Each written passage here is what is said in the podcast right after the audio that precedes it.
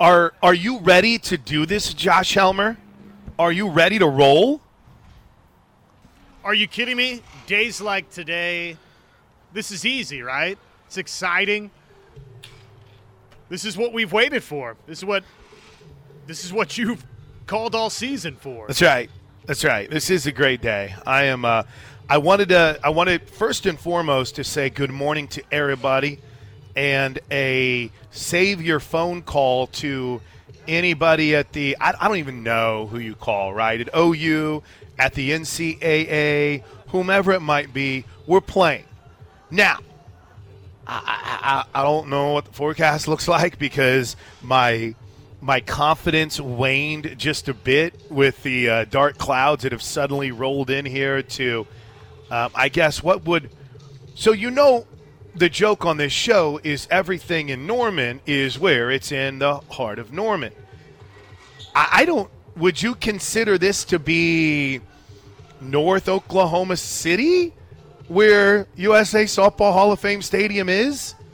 I mean you are kind of heading up I 35 north a little bit, and it's kind of right on the, I guess, what you could say, outer fringe of what's considered downtown Oklahoma City. As someone who is directionally challenged, Josh, this is definitely where I would need you to give me coordinates as to the best way to identify. I definitely know we're not in South Oklahoma City. That's the one thing I feel pretty confident about saying right now. Yes. Outside, outside of that, I mean, on the north edge of the downtown city limits, how's that? Yes, and I think you're safe to say you are not in the heart of Oklahoma City. yeah, I think that's a fair way to put it, man. Um, weather is weather's going to be a little bit dicey this morning. From everything that I've been told and everything that has been uh, relayed to me, Beyond that, we're good. If if we can get through this morning, we're going to be good to go, and that fires me up. I, I, I don't know beyond today. I know Sunday looks a wee bit dicey, but if we can get to early next week, if we can get to, you know Monday, Tuesday, and you know, Monday being an off day now for the. Excuse me, I'm sorry, I'm already screwing it up. Tuesday being an off day here. If we can get to uh, Tuesday, Wednesday, Thursday, Friday, and of course for Oklahoma, that's your ultimate goal. You want to be playing those days. Uh, I, I feel like we're in a good spot weather-wise. You feeling good? I feel like we're in a good spot weather-wise. But Josh, with that said, with that said, Weather's not going to be the story here, we hope. The big story today is going to be what? Four games. You know, you're talking about eight incredible teams that have somewhat somehow, some way persevered through adversity. Every, I mean, I, I know it sounds wild for some people. Oklahoma comes in here with two losses, but they faced a lot of adversity this year, right? They got, um, they had the situation that arose with Jordy and with Kinzie Hansen. You had everything that kind of played out you know, with bouncing back from even though there's two losses, those two losses, you had some games where you didn't play all that well. Um, it's it's the end of the road, right? This is this is the path that everyone or the end that everyone wanted when they started their path, and it's just I can't even begin to put into words the excitement that you feel as you prepare for first pitch coming up here in a couple of hours between UCLA and Texas. Yeah, it's going to be great. I mean, it probably doesn't matter all that much for Oklahoma, but do you like or have a feeling on knowing what the winners and losers brackets look like before first pitch? Like, in other words, knowing who you would see in the second round? Yeah. It's a good question. I don't know. I don't know. Um, I do. But I also there's a part of me that knows Oklahoma, every team tonight when I don't even know what's the first game. It's Florida, Oregon State, the first game before Oklahoma State and Arizona. I think it is. OSU, Arizona is the late game. I think your biggest focus has to be in not getting caught up for. So let's just give you an example. I, I know for a fact, Josh Helmer, that Oklahoma really wants another shot at Hailey Dolcini. really wants another shot at her. And the issue there is that you can't get caught up in looking forward to that second shot because you've got to take care of Danielle Williams and a really good Northwestern team.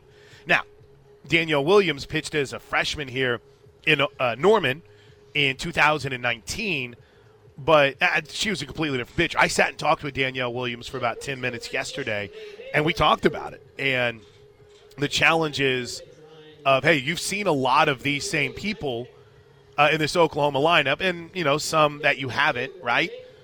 But she said, I'm a completely different pitcher now. She goes, that was, you know, there was still a lot for me to learn, and she's always been a bulldog, man. She's always throwing a lot of pitches. So I, I like it, Josh. I like being able to say on the broadcast the winner gets Texas on Saturday or, or UCLA on Saturday, but I, I don't know. I think that's a really good question. You know, how, how do you feel about it?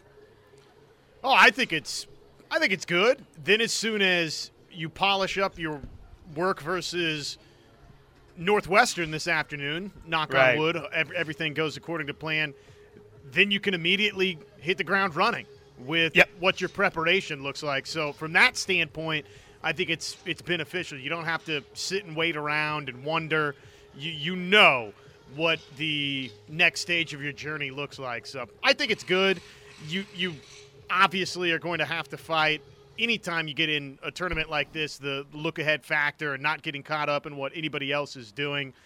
But again, if you know who you're going to see next, I think ultimately that's good for you. On the Dolcini thing, UCLA is the favorite. So, Sure. you know, you might as well bank on probably that's who you're going to meet and not Texas. Here's the thing: UCLA is the favorite, but they're not hitting the ball this year. It's and I know I'll say that and they'll probably put like 12 runs up today, but they're just not. And I think that's kind of one of the fascinating things in this matchup. All right, Josh, I, I want to hit an early break because we're going to double check our lines here and everything. But uh, the, this the show the show's over. Essentially, is one way to look at it. We're going to spend the first hour hitting your text messages and your calls at 405 329 9000. That Air Comfort Solutions text line is 405 651 3439. You can always get us on Twitter at Josh on Ref. I'm at Plank Show, and everybody should be following us at KREF Sports, and of course in Tulsa at Buzz Tulsa in Oklahoma City at 947 the ref but i, I did just want to in wrapping up this first segment just take a moment to say there's bigger things than sports on our mind in green country today i mean this show is going to be two hours and 45 minutes after our first break uh, the world series oklahoma in the regional uh, NBA Finals talk. Game one finally gets underway tonight. We've got, as I mentioned, DJ Gasso is going to join us a little bit later on in the show. Joey Helmer is coming up at 11 a.m. But I mean, our, our hearts are very heavy with the tragedy yesterday in Tulsa in in St. Francis. I think as someone who lived in that city um, most of my adult life, right? Both my kids were, all three of my kids were born there. Um, both of my marriages happened there. It, it's it's an incredible town, and I, I love it. I'm so happy that I'm back on in Tulsa, but my heart breaks for what happened yesterday. I found myself just glued to uh, News on Six last night. Whenever I got home, watching them on the app, I was following uh, Sooner grad Reagan Ledbetter and, and all of his coverage. Just a, a heartbreaking, senseless moment. Um, I, I know at some point we'll start to get some answers, but I, I don't really truly know if we'll ever have answers whenever a tragedy like this hits. So our hearts are heavy today, thinking about our friends in the 918. I'm not going to lie to you. I mean, immediately, I think everyone reaches out to family and friends. I'm on the phone. You know, my son is uh, works in that area. Um, my, I have family that obviously lives in Tulsa and, and works inside St. Francis, and you know those reports come out, and you just don't know where it's taking place or where it's relegated to. So, just prayers today, and hopefully at some point we can find a solution to uh, end this craziness. It's just it's it's beyond explainable. So early break, we'll be back. We're at the Women's College World Series. We'll uh, cleanse the palate and dive into all things Oklahoma Northwestern right here on the Plank Show. Welcome back into the Plank Show. We're on the road at the Women's College World Series with Josh Helmer. I'm Chris Plank. I'm Ron Burgundy. How was your night last night, Josh? It was good, man. It was good. How was yours? Could you uh, get any sleep, or were you too fired up? I'm pretty fired up. I won't lie. I um, so we had as soon as the show was over, I came to Oklahoma City. We had interviews to do, so uh, I had a chance to sit down with Northwestern's. Uh, well, Danielle Williams, talked to her, talked to Northwestern's coach. Uh, we sat down with Tim Walton and a couple Florida players, and then uh, I had a, an OU event that I had committed to uh, to do a little emceeing last night. So it was my get this for someone who has lived in Oklahoma since 1993, and granted the uh, the Devon Energy Tower hasn't been around that long, but I went inside the Devon Tower for the first time ever, Josh. First time ever. Have you been up in the Devon Tower before? No, I have not. Okay. And how was it? Amazing.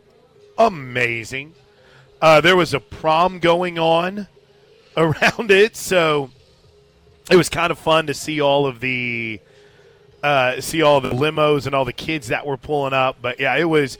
We were there for a Soul Mission Sooner Sports Properties kind of uh, crossover event. It was the first time that I've been around Curtis Lofton outside of uh, like the huddle. It's the first time I've listened to Curtis and uh, Josh Norman and Caleb Kelly share the vision for the for the Soul Mission. I mean, obviously, and, and I was talking to I was talking to a couple people about it. I think like you and I and just about just about everyone involved with covering OU athletics, right? And I'll I'm I'm lumping everyone in here, right? All the the beat writers, all the the podcasters, all the website gurus. I think we all right, we know what Soul Mission is about.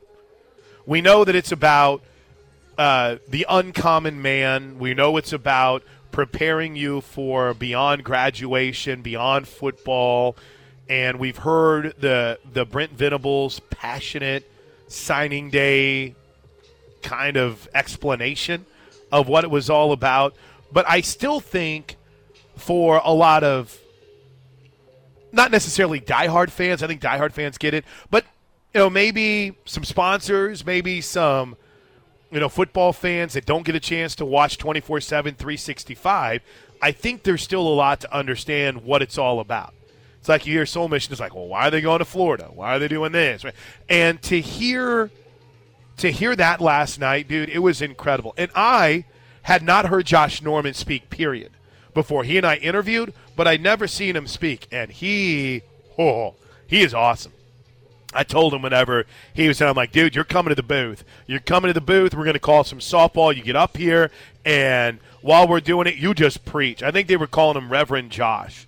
Curtis Lofton was really good because uh, he's one of my favorite football players of all time. And part of that is because he was a Raider. he, he was a Raider, and he was telling a story about whenever he was in the NFL. He said, you know, there were times – because he's had so many surgeries. Um, I, I want to say he said he's had Josh like 30 surgeries um, after his career. And I guess I didn't realize it with Curtis Lofton. Did you? That really at Oklahoma he was only a starter one year. Did you know that? Doesn't seem right. Yeah, he was just so good. Yeah, that year that he started. It's like, wait, hold on.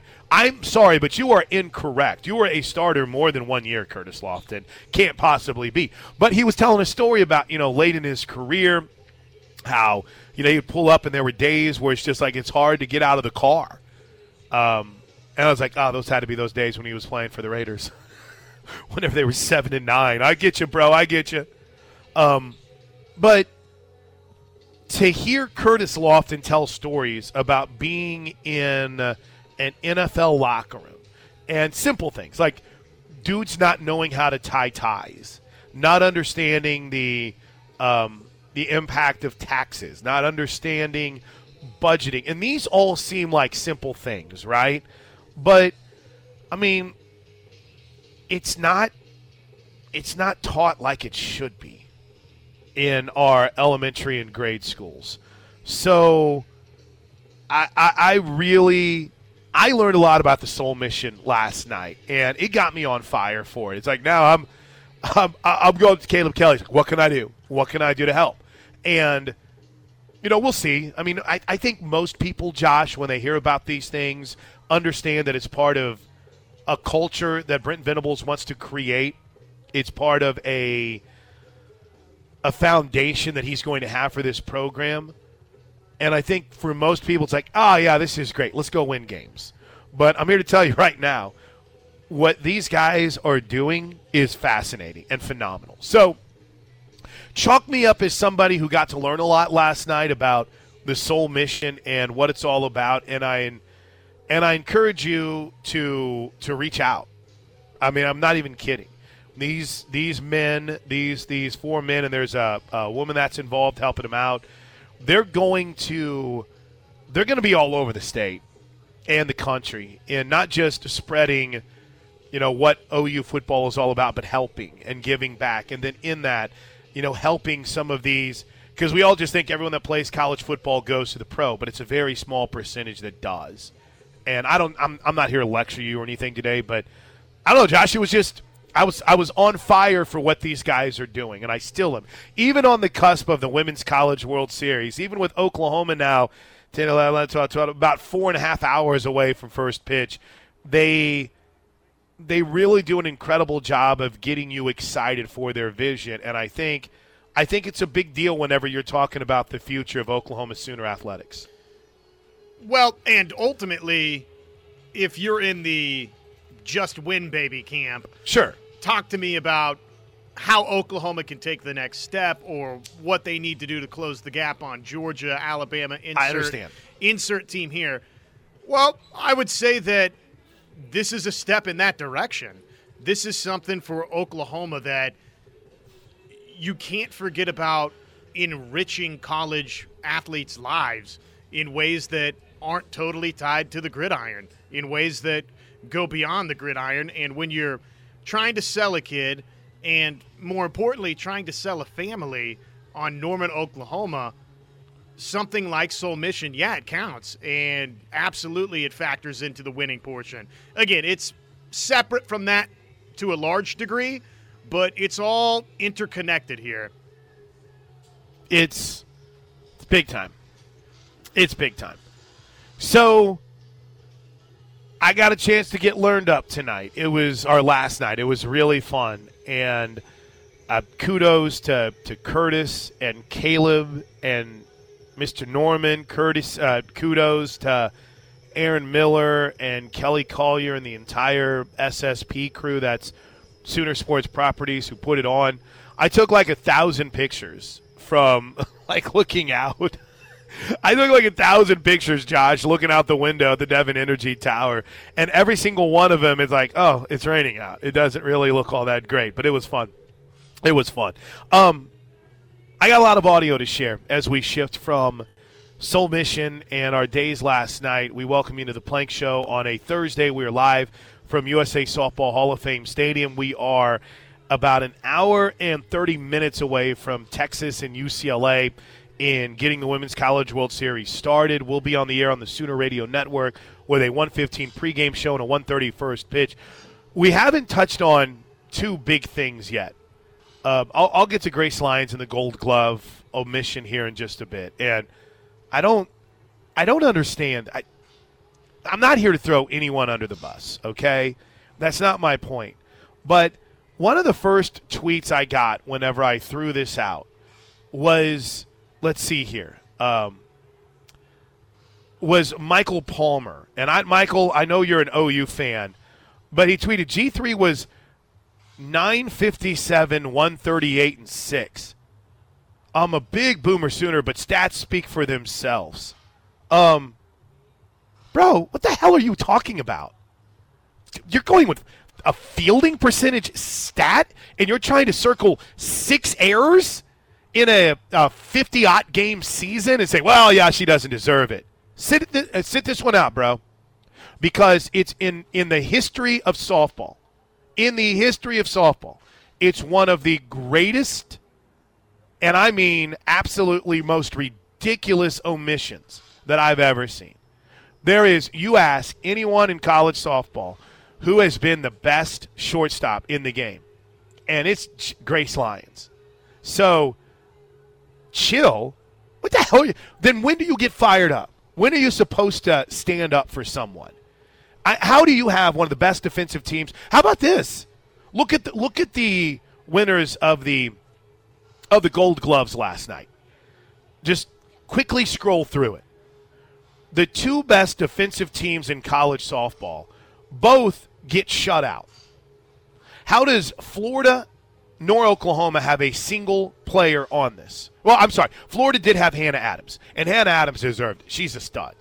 But, I mean, if we're going on just fielding percentage alone and numbers alone, it doesn't make a lot of sense. I mean, chill. 957 fielding percentage to 975. She had two more chances than the winner of the shortstop, Jenny Laird, and two more errors. I mean, oh, okay. Michael, there you go. Hey, go put on your black and gold shirt and celebrate a gold glove for a Missouri shortstop who didn't see nearly nearly the kind of shots at her that Grace Lyons did. But no, you know what? I'm not even going to get into it. I'm not going to get into it. Michael here, Michael has it all figured out. You you just let everyone know, Michael.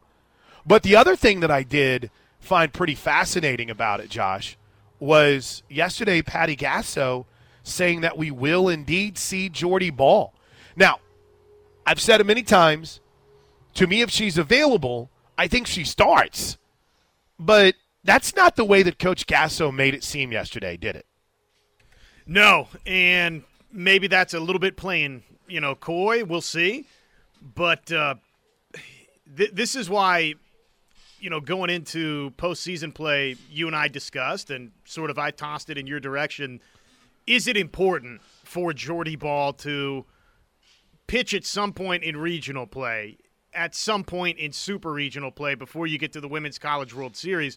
Would that, could that alter Oklahoma's thinking in any way, shape, or form, whether they want to start her or put her in a relief situation? And I, I thought your response was pretty good, which is well, if you're bringing Jordy Bahl out in relief, chances are that's a high stress situation. So, right. in a lot of ways, starting might be the easiest method of them all to, to get her back out there. So, we'll see. We'll see what it means for Oklahoma, how they go about using her. Obviously, she's electric when uh, completely healthy. She's arguably the best pitcher in America when she's completely healthy, and she might be the best player on Oklahoma's roster. And that's saying something because you had the USA Collegiate Softball Player of the Year in Jocelyn Alo. But uh, bottom line is, it's great news for Oklahoma. We kind of thought this was going to be the case with Jordy Bahl, that the timeline of her injury would set itself up for her return for Oklahoma City, and we'll see in what capacity that means. I will I will say this. Um, it's interesting to me.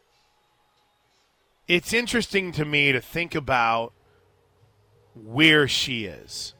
Right? Okay. Obviously, we're in a situation that she's she's coming back from a cracked forearm. Oh, well, what had been mentioned as a cracked forearm before, right? I don't know if that's the professional medical diagnosis of what she's dealing with, but it's it's along that line. That's what Coach Gasso had said on the uh, the Oklahoma breakdown with Gabe and Teddy. But to me, I I just don't I don't get it. I, I, I don't get how you could possibly bounce back that quickly based on what you know we kind of learned about this type of injury. I also don't get Josh how you could possibly be as effective as she wants to be. This is a re- this is a really good point on the Air Comfort Solutions text line. LG Sooner 63 writes, with the news of Bahl pitching this weekend, I would think UCLA really wants another crack at Bahl like OU wants another crack at Dolcini. Oh, I'm sure they do. I mean, I'm here to tell you right now, every single team in this tournament wants a crack at Oklahoma, right? They want to show that they can beat the best. But I've just always been of that belief if she can go, she goes. And it's not a, you know, we got to find the right spot for her. There's there's no better st- spot to me than starting a game. And then you know, right? you know what you have, even if it's two innings. You know, Nicole May's been really good out of the pen. Hope Trautwein's been really good whenever she's been called upon in relief for the most part. So, yeah, I, I mean, everybody's going to want another crack, especially a UCLA team that played early in the season against Oklahoma, and incredible success was had by Jordy Bahl. But I don't know. I mean, these coaches know a heck of a lot more than I do. And I know that that's not necessarily how some people like to create their, their radio persona. But I don't know, dude. I just, I'm in this position to where when Patty said that, when Coach Gasso said that yesterday, my first response was Jordy Bahl is starting tomorrow. And I've been wrong on a lot of stuff in my life. I've been wrong about thinking that J.J. Watt was going to be a bust, that Khalil Mack would never get traded from the Raiders. I was wrong about thinking that Aaron Brooks could be a franchise quarterback, and I was wrong about how great of a wide receiver I thought Willie Young would be at Oklahoma State. Injuries. Oh, and by the way, who is the who is the uh, wide receiver out of North Carolina for Oklahoma that I always had. Oh, dude, watch out for him. Kind of had Sterling Shepard sides. I've been wrong a lot, and I'll I'll happily take an L on this. But to me, if she can go at all, she's starting. That's just kind of been the mantra this season. I mean, I I'm not going to lie to you, Josh. I was thinking about this the other day. When Oklahoma played Oklahoma State in the final regular season matchup. There were Nicole May started, Hope Trautwein came and struggled a bit, and then they re entered Nicole May.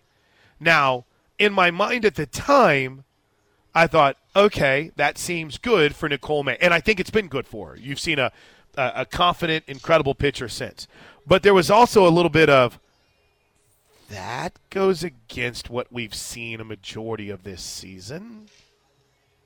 I um that goes against what would typify when Oklahoma gets in trouble. And that was the first sign of trouble for me. Because there is that much respect, um, admiration, and just fire for what Jordy Bahl can bring. Again, we'll hear from Patty Gasso when we come back. She talked about finding the right space for her, but to me, that right space is starting this game today. We'll see. Oh, by the way, from the 405, uh, students in Oklahoma are required to take pers- personal financial literacy. Lit- Am I really in radio? Personal financial literacy, a semester course that's all about how to handle money. So it is being taught. That's great. It's great to hear. It wasn't taught to me. That was what I was using as experience. My my experience was the first time I got a checkbook with a ledger. I was like, "What the hell is this? This looks awesome." I just write a number on here, and that's the amount of money I can spend. Let's go. You said TurboTax? right. Never heard of it. Quick break. It's Plank Show. Uh, when we come back, we'll hit some of the audio. DJ Gasso coming up at 10 a.m. with us. Jo- uh, Joey Helmer at 11. All right. Um, so we can go ahead and give you the coach's explanation, see if you guys agree with my take or not. Coach Gasso painted this picture yesterday when talking about the availability of Jordy Bahl and what it looks like for this weekend. I will just kind of keep it pretty self explanatory. You're going to see her pitch this week.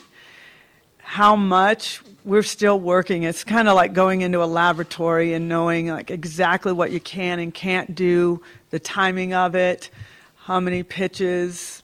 Um, we're still kind of putting all of that together, but um, we have done, followed doctor's orders. We have done everything um, we were supposed to do, including talking with Jordy, talking with doctors, communicating with her parents to make sure this is the right thing to do.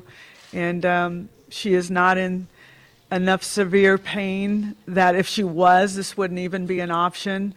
But we have done everything right, and that has allowed her to have this opportunity. What do you take from that, Josh? I take from that that I'm 100% wrong, and there's no way she starts. But then again, Coach Gasso is a pretty good poker player. I don't necessarily know if she's always going to show her hand, right? Exactly. Yeah, y- we're gonna find out. Right. From listening to that, it would lead me to believe that no, she will not be starting this afternoon.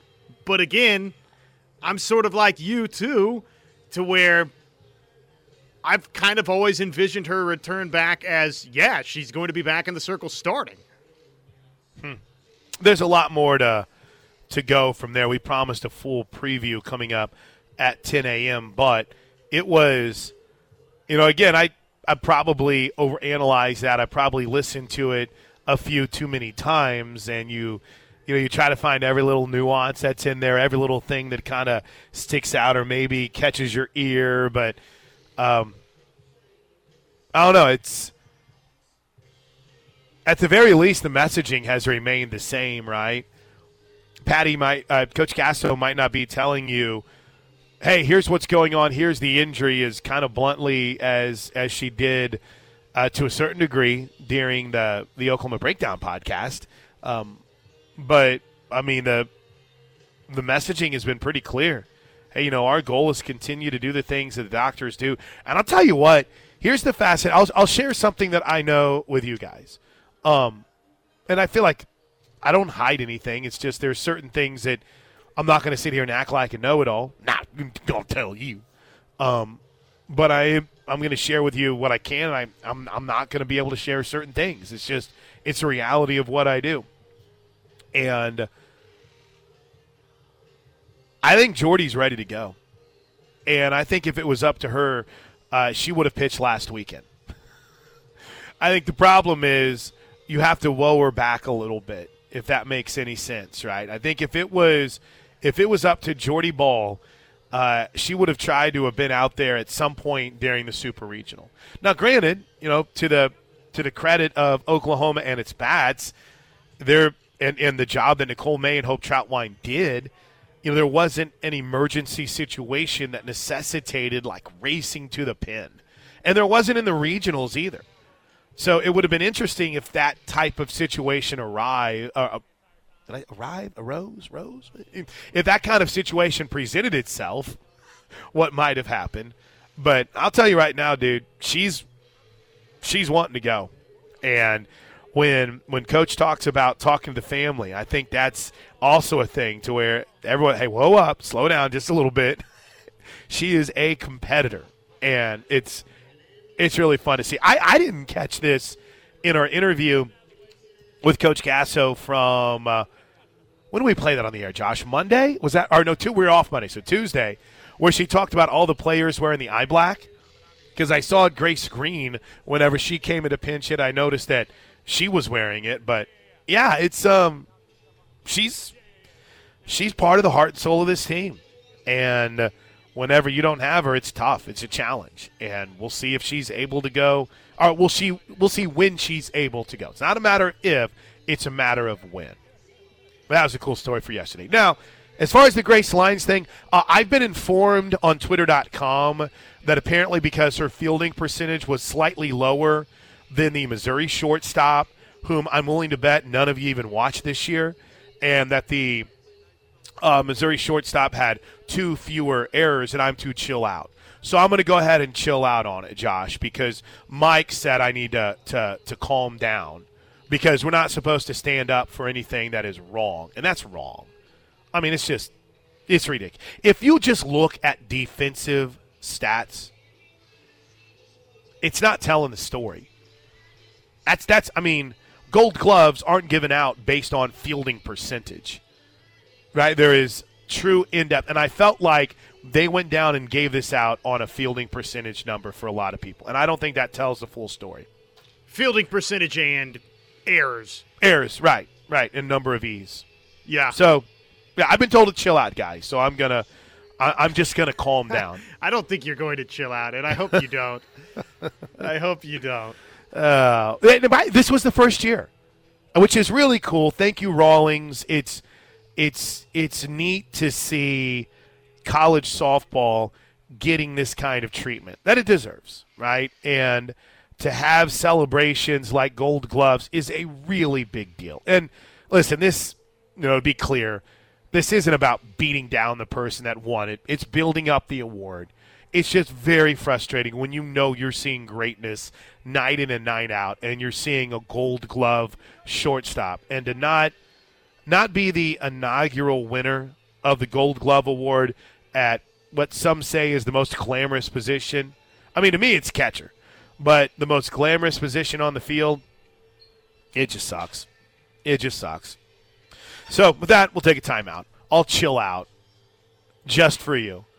Um, even though, how in the world did G3 not win a gold glove? Um, apparently, you need to talk to Michael on Twitter. He's got this all figured out. Um, seriously, how does Grace Lyons not win a gold glove? Give us the scoop, Plank. Uh, for the 580, I'm sorry. I've been I've been told to chill out. So, um, sorry. God, what a gorgeous morning this has turned out to be. If you're heading out to the Women's College World Series, uh, you're in for a treat, at least in the early session. The weather is incredible. Uh, it's overcast. It's a little wet, um, but there's no rain. And as far as the forecast here in Northeast Oklahoma City, looks like we're good to go uh, for, at the very least, the morning session and hopefully the rest of the afternoon.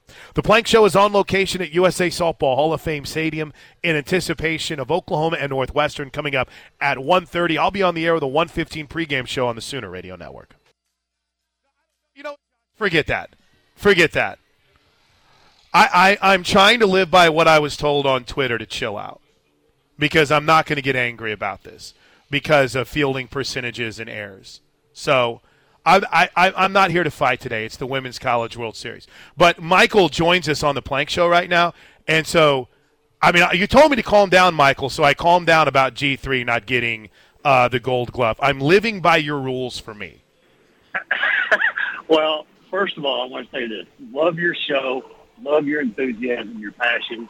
Love to listen to, to OU softball, listen to many, many games. Second, love G3. I love Grace Lyons. She's the best college shortstop in the nation, bar none. I am a crimson and cream glasses person. Um, I was just basically looking at period. She's the best in the nation as far as I'm concerned. I just wanted to call and let you know I support Grace Lyons, support you, love OU softball. Boomer Sooner. Listen, Michael, I'm having fun with it. Don't get. I, am not trying to be a jerk, but I know it's frustrating. Here, here's where I get frustrated about it. All right, For, here's my major frustration.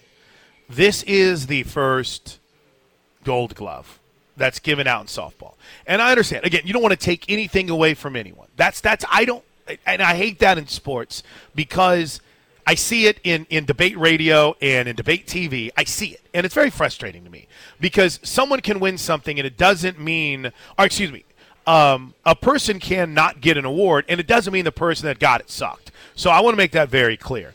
But I feel like that if you went to ask anyone in softball who the best shortstop is in college softball, it's pretty universal. Now, there was a debate with Sis Bates for a while, so I hope you know that I'm having fun. It's radio, it's not yeah. real life, and I appreciate yeah. you checking yeah. in. Yeah. I, I got seven granddaughters. They all play softball. I hope one of them makes it up there someday. So. I hear you, man. Well, uh, hopefully, right, how, what's your what's your oldest granddaughter, by the way? She's 14, lives in Washington, by the way. Oh, okay. All right. Well, then she's got a good chance to end up being here with how good Some they are. common ground. We That's found right. the common ground. We found you. You knew where to go for the common ground with me. You bring up the I Washington did. Warriors. Yeah. Yes, Thanks for the call, man. I All right, man. appreciate it. Thanks. See ya. That, I, I mean, how can I even be mad whenever you got to do that? That's not that is that nice. yeah, that that I does mean- create a challenge. I mean, during the break, Josh says, "Hey, Michael's on hold." I'm to tell you what my response was. It's like, "F him." What? You gonna tweet me and tell me to calm down about G3 not winning a Gold Glove? And then I was like, you know what? You know that's not me. That's not the person I am. That's not who I am at my core. Let's let's get him on. And now I feel like a jerk. And then he brought up that she goes to Washington because I was gonna. If his daughter was like seven, like "Uh, I ain't gonna be here. I'm gonna. I was gonna pull the Magic Johnson. I ain't gonna be here to call that. I ain't gonna be here. I ain't gonna be here to be a part of that. Thanks for the call. Uh, Emily hit me up on Twitter. She writes, I'm here for uh, Plank indignantly demanding G3 and the Sooners defense get the flowers they deserve. This is the energy I need in my life today. Oh, don't worry. There's going to be there's going to be plenty of energy. This is a great day. This is a great day. It really, truly is. On on the heels of, of a tragic afternoon yesterday, today is going to be a great day, even regardless of the outcomes of the game. You know, I I grew up not respecting female sports probably like I should have at a young age. But then my sister started playing. And then I had nieces that played and I have two daughters. Now my daughters aren't into sports, but you know, when they play, I want them to have the opportunities available to them. And today is watching us continue to stair step these opportunities in women's sports. Some people don't like it. I mean, it's just face it. There's some people that get angry about it. I've never understood that. But when you have people like Michael and when you have people that constantly care about seeing these student athletes, these women get the shine that they deserve, I'm here for it. And today's a fun day. It's fun for Texas and UCLA. It's going to be fun for Northwestern and, and Oklahoma. You know, Laura Berg is the head coach at, at Oregon State. No one's played in more Olympics. No one's competed in more Olympics than Laura Berg.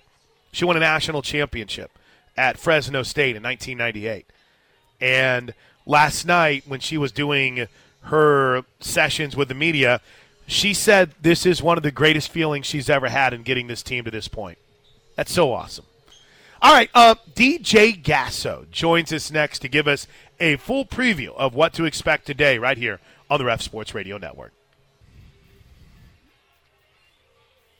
All right, hour two of the Plank Show. We are live from USA Softball Hall of Fame Stadium, and I am pumped to be joined by our next guest. He is one of the all time greats in Norman North baseball history. He is also the hitting coach for the Utah Utes, and one of my guys, DJ Gasso, joins us on the show. Is this the first time you've been on the show with me, DJ? It's definitely the first time, and I hope it's the last time you bring up like high school achievements there. hold on, hold on. I could say standout Norman North baseball player, no, football no, no, player, uh, star of college. No high school. We're over that. We're over that. Thanks for having me on, though. I'm excited. You, Josh, yeah, uh, avid listeners. So even in Utah, so it's it's cool Appreciate to be on here with you. Hey, l- let me get a couple personal things here, real quick. Uh, how's Grace doing as we approach one year of marriage for you two and the life of being the wife of a college coach who's constantly on the move? How you guys doing? Yeah, no, it's good. I think it's always an adjustment, you know, knowing how to build the marriage and do all that, but also be on the road. Um, but it's adjustment that you know we're grinding through it together, and it's great having her by my side through it all. But yeah, we're expecting in October. Um, one year anniversary is coming up on the 11th, so you know it's been great. Yeah, that was that's still wild to think about the crunch of last year, how everything was playing out right up against your uh, They your were- wedding day. They were have never went over that timeline before, and for some reason it happened last year. So yeah, didn't have the best of luck with that, but you know it all got done. Experience of a lifetime. It's probably one we'll never forget, even though it was pretty rushed and hectic and everything. So pretty was good. But I'm. Yeah. and it was an awesome night. I was pumped to be there. Okay, um, help me understand a couple of things in this Women's College World Series, and we'll we'll, we'll wrap up with Oklahoma because DJ was uh, a grad assistant for a couple of seasons, including the COVID shortened season in 2020. But um, I, let, let's start with this early game. We get UCLA and Texas. Their first pitch is coming up in exactly one hour. You um, you played UCLA a couple times this year. And it, it- this isn't that usual dominant UCLA team that's coming in, but they're they're doing it a little bit differently, right? What's kind of stood out to you about the Bruins this season? I think one thing that they have different this year, is they don't have Rachel Garcia, right? I mean, you're talking about one of the best college softball players ever, and losing her, you're obviously going to have a little hit. But um, I think Holly Azevedo, she's the number two for them. She's really stepped up big time, and you know, could be an ace on any team. Uh, she never really had that role before, and I think that's why you know you see their pitching staff do so well. It's really her and Megan Faraimo. And the thing about Faraimo is that she really hasn't had her opportunity at the World Series yet. You know, uh, last year she wasn't in it. 2019, I mean, that's kind of Rachel Garcia's. You know, that's when she won it, and they kind of were on Garcia's back that year. You know, so it's going to be really cool to see Faraimo really step up into the role that she's kind of been, you know, ready for for a long time now uh, in the World Series. So we'll see how they do. I obviously they're hitting, and pitching and defense is how they win games. You know, their hitting isn't going to go out and score tw- 20 runs like an Oklahoma would. You know, but I think there will be a really good matchup against Dolcini because I think one thing about Dolcini too is that they have faced UCLA. Right? Right. She was a Fresno State transfer in 2019. She went three innings and two strikeouts. 2021, you know, she didn't record an out and gave up four earned. So it will be a really cool matchup between those two. I think, you know, they're very even teams, and I think it's going to be a really good game. Hopefully, it doesn't go into extras and cause OU to go, you know, we'll we'll start time a little further back. Don't push us back. But I, I this game has this game has extra innings written all over it. You mentioned uh, Dolcini now. Her time in on the West Coast was before you got to Utah, but I know you've watched her and as a as a hitting coach, you've, you've studied her a bit, and she gave us she gave Oklahoma fits in that Saturday game. She's she's pretty dirty, man. She's a really impressive pitcher, and she's got that she's got that bulldog mentality that I think you need this time of year. I was I was really impressed with her. Yeah, the thing about Dolcini is that she hasn't just been doing it this year. You know, if you look at her uh, numbers from Fresno State, she's been doing it for a long time, and she can spin it. She can spin it up, and that's something that I think UCLA might, you know, doesn't play to their strengths on the hitting perspective. So I think you know both pitchers from Faraimo, Dolcini, they're good matchups for uh, the opposing side. So it's going to be fun to watch those two go at it. So tonight, I've got a chance to call the two games on Westwood One, and it's wild because in preparing for Florida and Oregon State, you know, I again, I'm following you guys like crazy, and I felt like that final series of the season. You know, Oregon State might not be here if if they don't win that series, and you guys are probably here if you do. And I'm not trying to rub any salt in the wounds. Thanks, but Plank. I Sorry, it. You know, my I bad. we were over that, but I brought up high school start. I brought up high school stardom, and I brought up Why the Oregon State series. me. Why are you doing this to me? Um, but uh, how are they here? What what is it that that they've done well that you've seen so far this year? I mean, listen, uh, I get it that Hamidi is pretty impressive. Maison as a senior has been really good. You know, Laura Berg was one of the greatest players in the history of college softball. But I mean, I just every so often I find myself wondering how are they here? What do they do well? Here's the thing about Oregon State. Like we were there for their senior day, and there was just one senior, and that's Maison. You know, it almost was like they said, "Hey, for us to go to the postseason, you got to take us there." When we played her, you know, Right. and she did. I mean, she was the pitcher and player of the week um, in the Pac-12 that week when we put. You know, so she did it on both sides.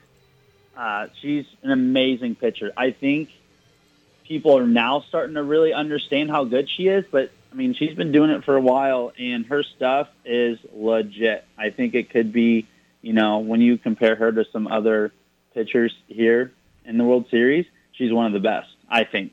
You know, she's going to be uh, hitting 70 miles an hour, kind of like Jordy, you know, and she's going to go up, down, in, out. You know, her changeup isn't as good as her hard stuff. You know, she really uh, lives and dies off of her, um, you know, rise ball, screwball curve. But I think that she has the capability of beating any team. And with that being said, I mean, they're a young group. They're kind of fun. They're energetic. They just get after it. And it's almost like they don't really, you know, care about the result. They're just out there to have fun. And I think that's helped them, especially throughout the postseason. You know, I know they always talk about the losing streak, but if you look at the teams that they played during a losing streak, I mean, that's what's tough about playing in the Pac-12 is, you know, you're going up against a UCLA, a Washington, you know, Stanford, Oregon, like you, you, you kind of Arizona, Arizona State, like they have really good teams three weekends in a row, and out of those ten games, they lost eight by one run. You know, so all those games are kind of you know, you know, toss it up in the air. They could have won those games. You know, so I don't think that it's a team that oh, they're bad. They we're on a big losing streak. They're not going to be good. No, they're a really good team. I mean, they were on the bad end of the stick against some other really good teams. So I think if Maison comes out and pitches the way that she's able to pitch, you know, moves the ball through the zone in the thick air here in Oklahoma, I think she's going to have success against, you know, a Florida team who hasn't always been able to be the best hitting team. You know, they're kind of like the Texas where their defense, their pitching is going to, you know, make them win games. But Florida's hitting has been hot lately. You know, obviously going in Virginia Tech and be able to beat a quality team like that on the road um, and run rule fashion on Sunday against one of the best pitchers in the country. You know, that's a statement right there, and it's it's a postseason. T- Florida's a postseason team. That's their standard is getting to the World Series every year. You know, and they've created that over the years. So it's going to be really interesting to see how a young Oregon State team is going to do. You know, in this environment. What was that one run stat that you just dropped on me from Oregon State? That's pretty impressive. They were on a 10 game losing streak. Eight of those uh, losses were one run losses. Wow. So, That's I mean, they incredible. played Oregon, UCLA, Washington, um, and then Arizona. So they lost the Sunday against Arizona and then won, went on a nine game losing streak. But eight of those were one run games. So it's, uh, yeah, I mean, all those games are really close. So. Uh, oh yeah, hey uh, Josh, go ahead, man. We're hanging out with DJ Gasso talking about the Women's College World Series. What you got, Josh? How do you break down just the, the field itself as it stands for Oklahoma now? You mentioned what Florida was able to do to Virginia Tech. I think there's some Sooner fans out there that feel like, okay, with Florida State out of the picture, Virginia Tech out of the picture, and Arkansas out of the picture, that maybe if you're thinking about the repeat path for Oklahoma, that it's maybe not as daunting as we thought it would be coming into this thing. Obviously, it's always going to be tough at the Women's College World Series to win a national championship, but from that standpoint, how do you break down just the entirety of the field from Oklahoma's perspective? Well, I'll, I'll definitely say this: they're probably on the wrong side for it to be maybe a tad easier. That's for sure. But I mean, that's the thing about the World Series that you're they're going to see elite arms wherever they go, and you know, to be a national champion, you got to be the best, beat the best teams, and that's what they have the opportunity to do. You know, Northwestern is going to come out and be a very gritty, aggressive, relentless team with an ace that can beat anyone in the country. You know, uh, UCLA Tech, we know kind of what they're like. I would say Virginia Tech, Florida State, they did it all year, you know, and they have incredible talent, incredible coaching staff.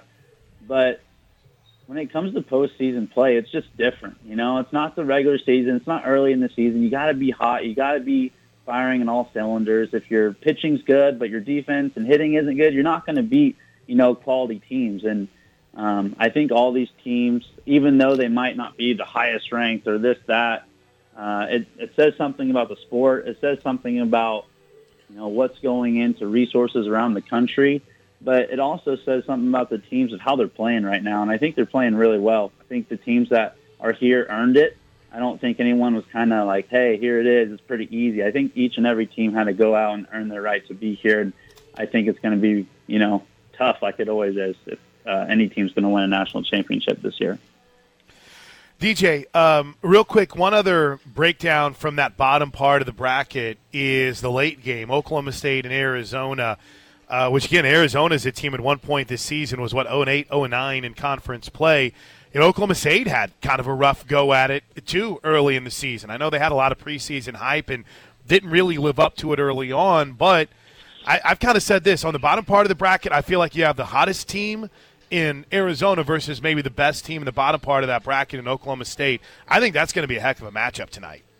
Yeah, I I mean it's funny because we played both of these teams, right? So Yeah. Oklahoma State, we played them first game of the season. Uh, we lost on a walk off home run, and I forgot who hit it, honestly. But I try to erase that a little bit from the memory. But um, I mean, they're led by Kelly Maxwell, right? She can go out and pitch seven innings against anyone in the country. I mean, she's an elite arm that it's going to take a lot to beat her. And I think one thing about OSU is that, you know, when they first kind of started coming into the World Series, I mean, Kenny's done a great job up there. You know, changed the program, changed their expectations, their standards, and their expectation now is to get to the World Series. Um, well, it it was to get to the World Series, and now I think their mindset's changed a little bit to win the World Series. You know, I think it's one thing to get here. They've had experience. You know, they've been in the winners bracket a couple times, and things haven't gone their way.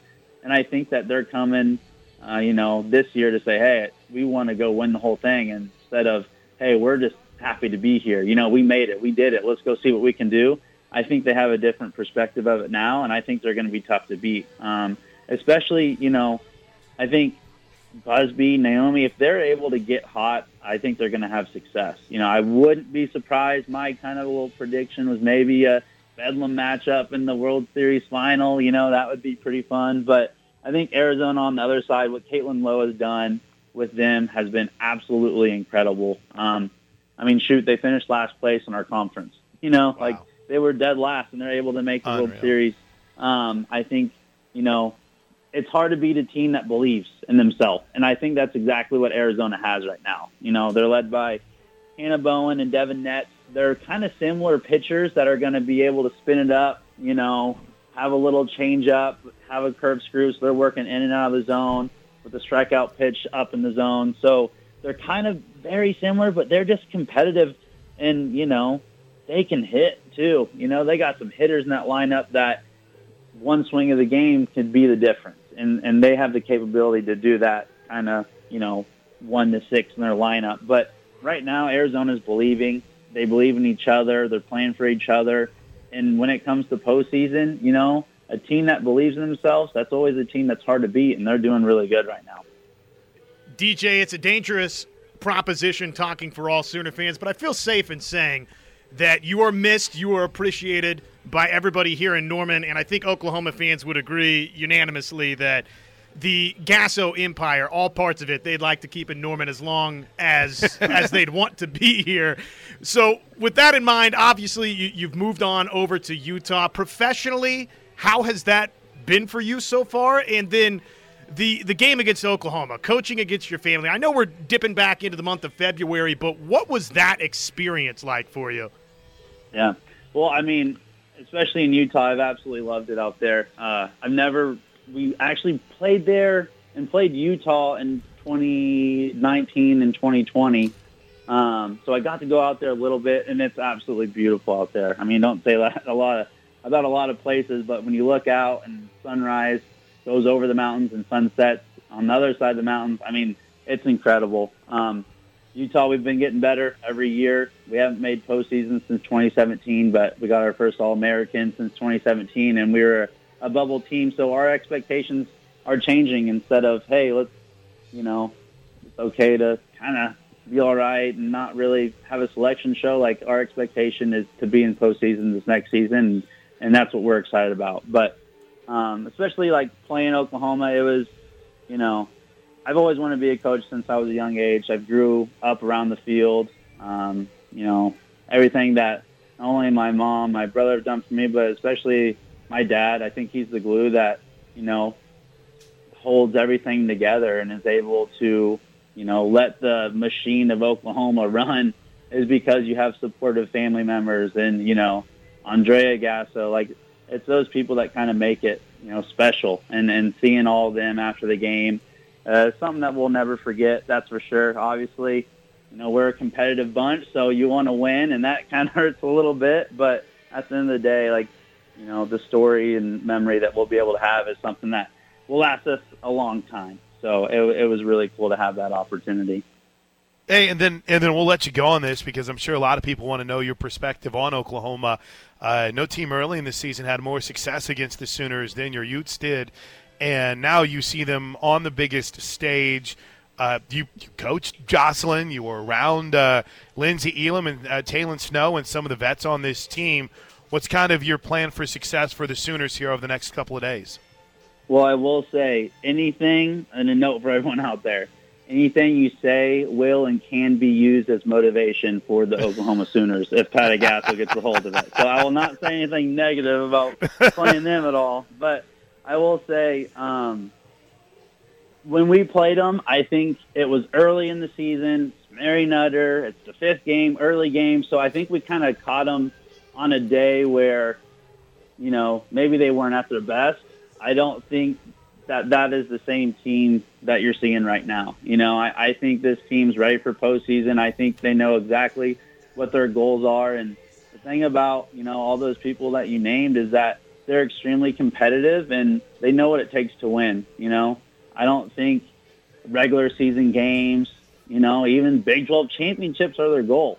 Not their goal. The national championship's the ultimate goal, and that's what they strive for, you know, and I think they have a great opportunity to make a run at it again. Um, you know, it will be great to see Nicole May, Hope Trautwein, you know, in the circle this this week because it's going to be those two. I think that's going to, you know, take them to the championship series. And you know, I don't know how much Jordy Bahl is going to throw. I know you were talking about that a little bit earlier, you know, but you can never really count on someone that's coming off an injury to throw all seven and you know Right. lead the team and do that. But it's going to be fun. I mean, that's why you come to Oklahoma, right? Is to win national championships and have that opportunity, and that's what they have this week. And what they have, I think, over a lot of the field is that they have the experience. You know, you look at the Oregon State, the Arizona, you know, some of the Florida Northwestern.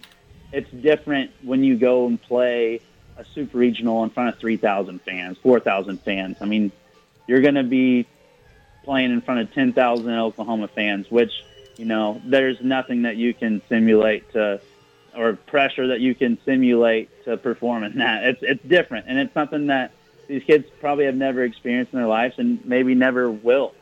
Uh, it, it's, it's something that you can't get anywhere in the world um, for softball. You get here, you get it here at the World Series, especially when Oklahoma's in it, right? So it's gonna it's gonna be you know fun to watch. Uh, I think the field's gonna be really competitive. I think the games are gonna be close, but you know when the OU fans are behind the Sooners, it's it's hard to beat them, uh, especially at the Hall of Fame. So it's gonna be fun, but I think I think OU's ready. Um, they're a complete team. And I think the only thing is, you know, they're going to face elite arms. And the old, the good old saying is, you know, good pitching can be a good offense any day. Um, but the thing about OU is that they have elite pitchers too, you know, uh, and I think that they're going to be able to swing it. And the thing about OU is that they're able to make adjustments. They're able to make adjustments really fast, whether it's pitch by pitch, you know, hitter by hitter, inning by inning. I think what's going to be big for them is, you know, understanding how whatever pitcher is getting them out and making that adjustment. And I think whoever does that first is going to be successful uh, this week. And I think, you know, OU's trained and prepped. I mean, they train that all year, all fall. JT does an amazing job with them. You know, he's he's one of the, I mean, he is the best. So it's going to be really good to uh, to watch them perform at a high level this week.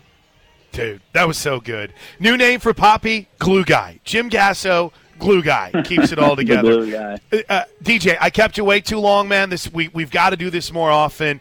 Enjoy Yeah, the enjoy the World Series. Give my best to Grace, and we'll talk to you again soon, man. Yeah, Josh Plank, I appreciate you guys. I'll be listening tomorrow and the next day and the day after that. There you go. Give it up. Thanks, DJ. Thanks, DJ. Yeah, I'll That's see awesome. you guys. Thanks for having me. See you, me. buddy. on. That's great. How come we haven't done that sooner, Josh? What took me so long to get DJ on the show?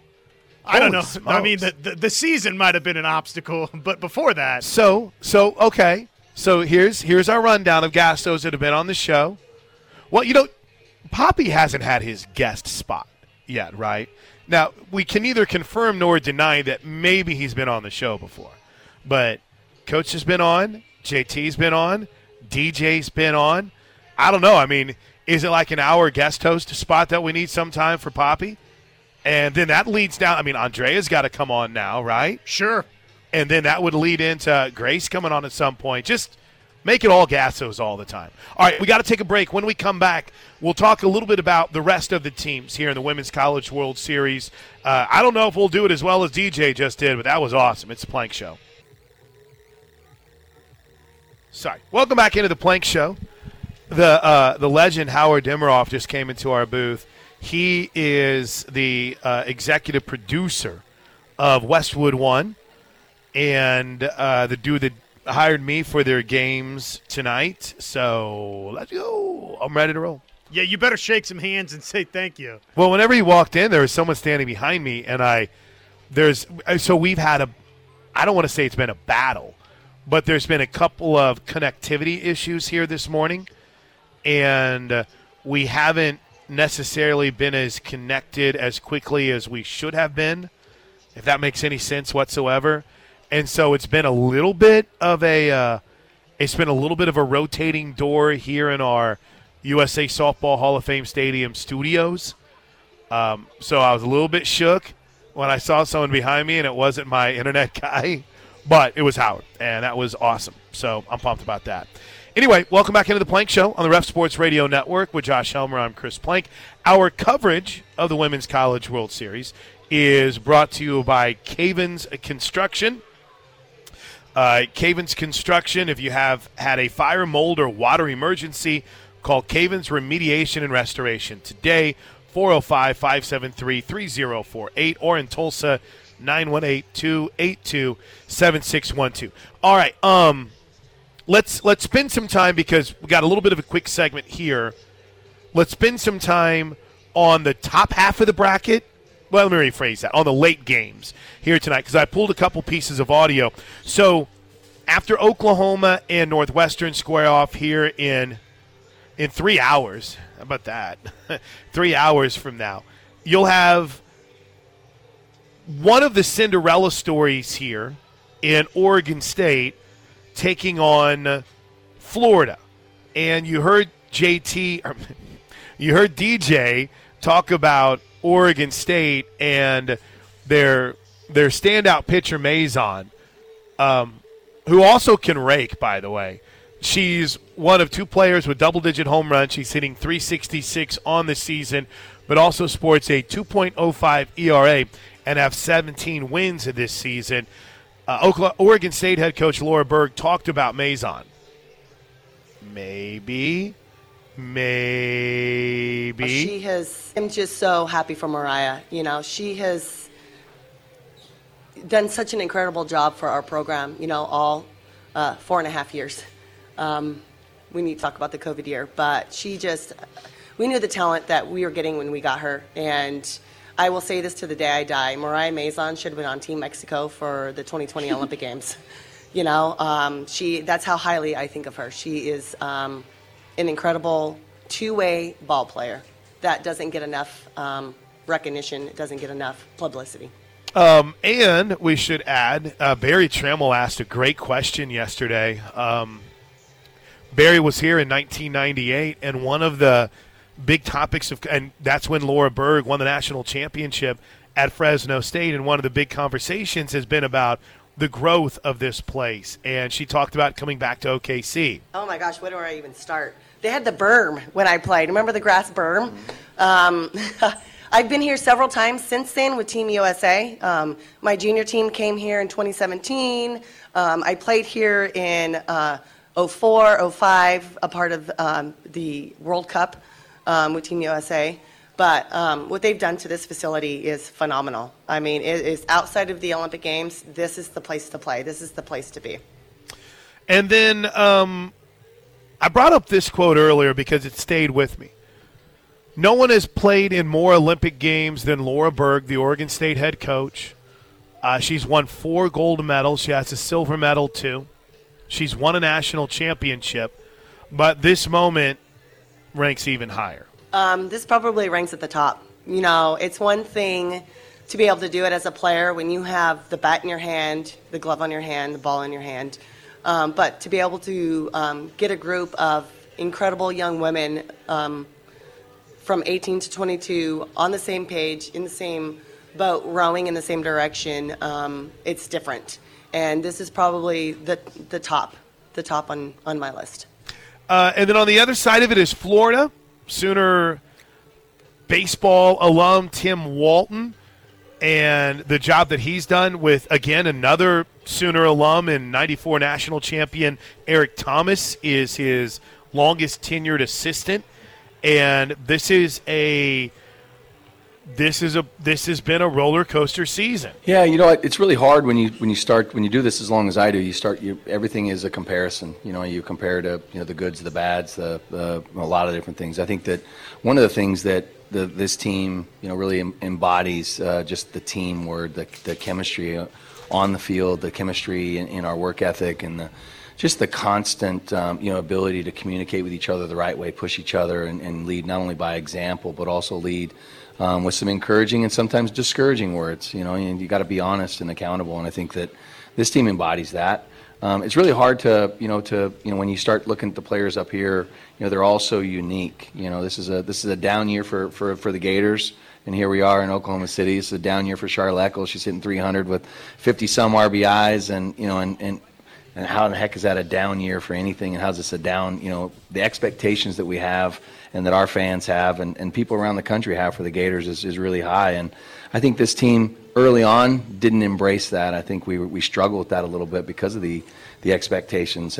And it's weird because Florida Florida won back-to-back titles prior to Oklahoma winning back-to-back titles, but yet have kind of struggled to get back to that championship series points. And in fact, they're an underdog heading into this weekend. I mean,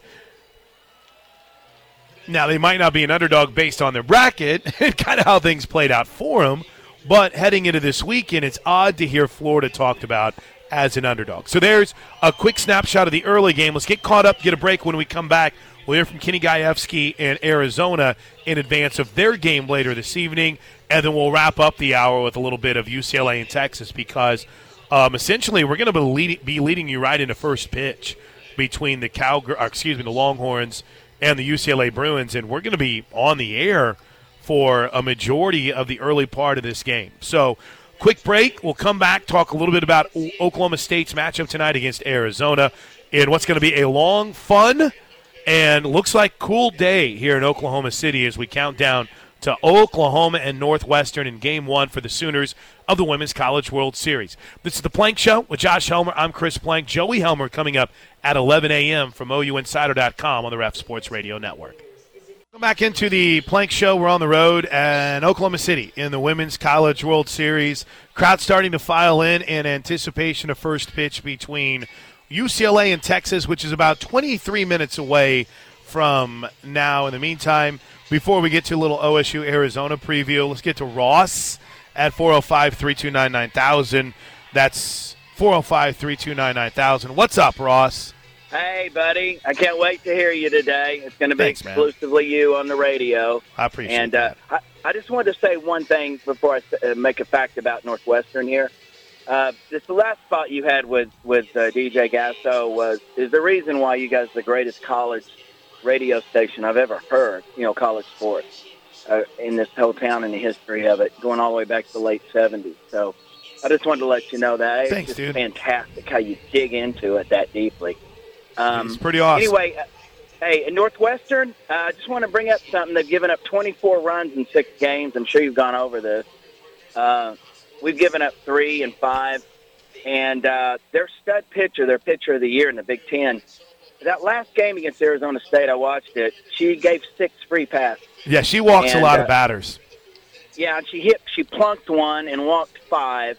You do that against us, and it's run rule city. Um, but um, they played a series, Chris, in early May, and this is early May. This isn't February or March, uh, against Minnesota, and they got run ruled twice.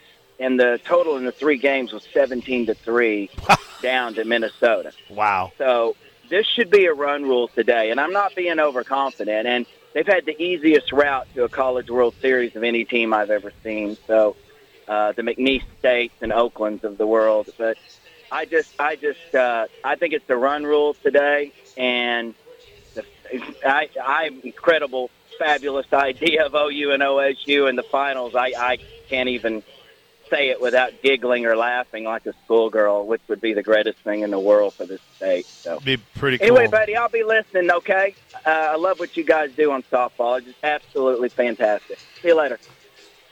See, Ross. I uh, I've got a little bit of stuff on Danielle Williams. We'll share later on. Um, I, I again, she's she's good. Um, she's really good, but I, I just she has Oklahoma historically hasn't chased the pitch that she has success with, and she throws that change and she'll bounce it in there. And don't get me wrong, it's dirty, but I mean, just this is way inside softball right now. But she doesn't typically fall for that. Now, what's interesting from Ross's perspective, and real quick, uh, got a couple things here to share on that Oklahoma State Arizona game. That's what's fascinating to me because Oklahoma State and Arizona might be the best team in that side of the bracket and the hottest team in the country right now in Arizona. Kenny Gajewski yesterday was talked about building the Oklahoma State program. The most appealing thing about this job was the, the history at OSU. And um, I remember taking my interview, and they kind of whisked me through the facility. And um, I'm, I can remember saying, man, I, there's not much up in there about the history.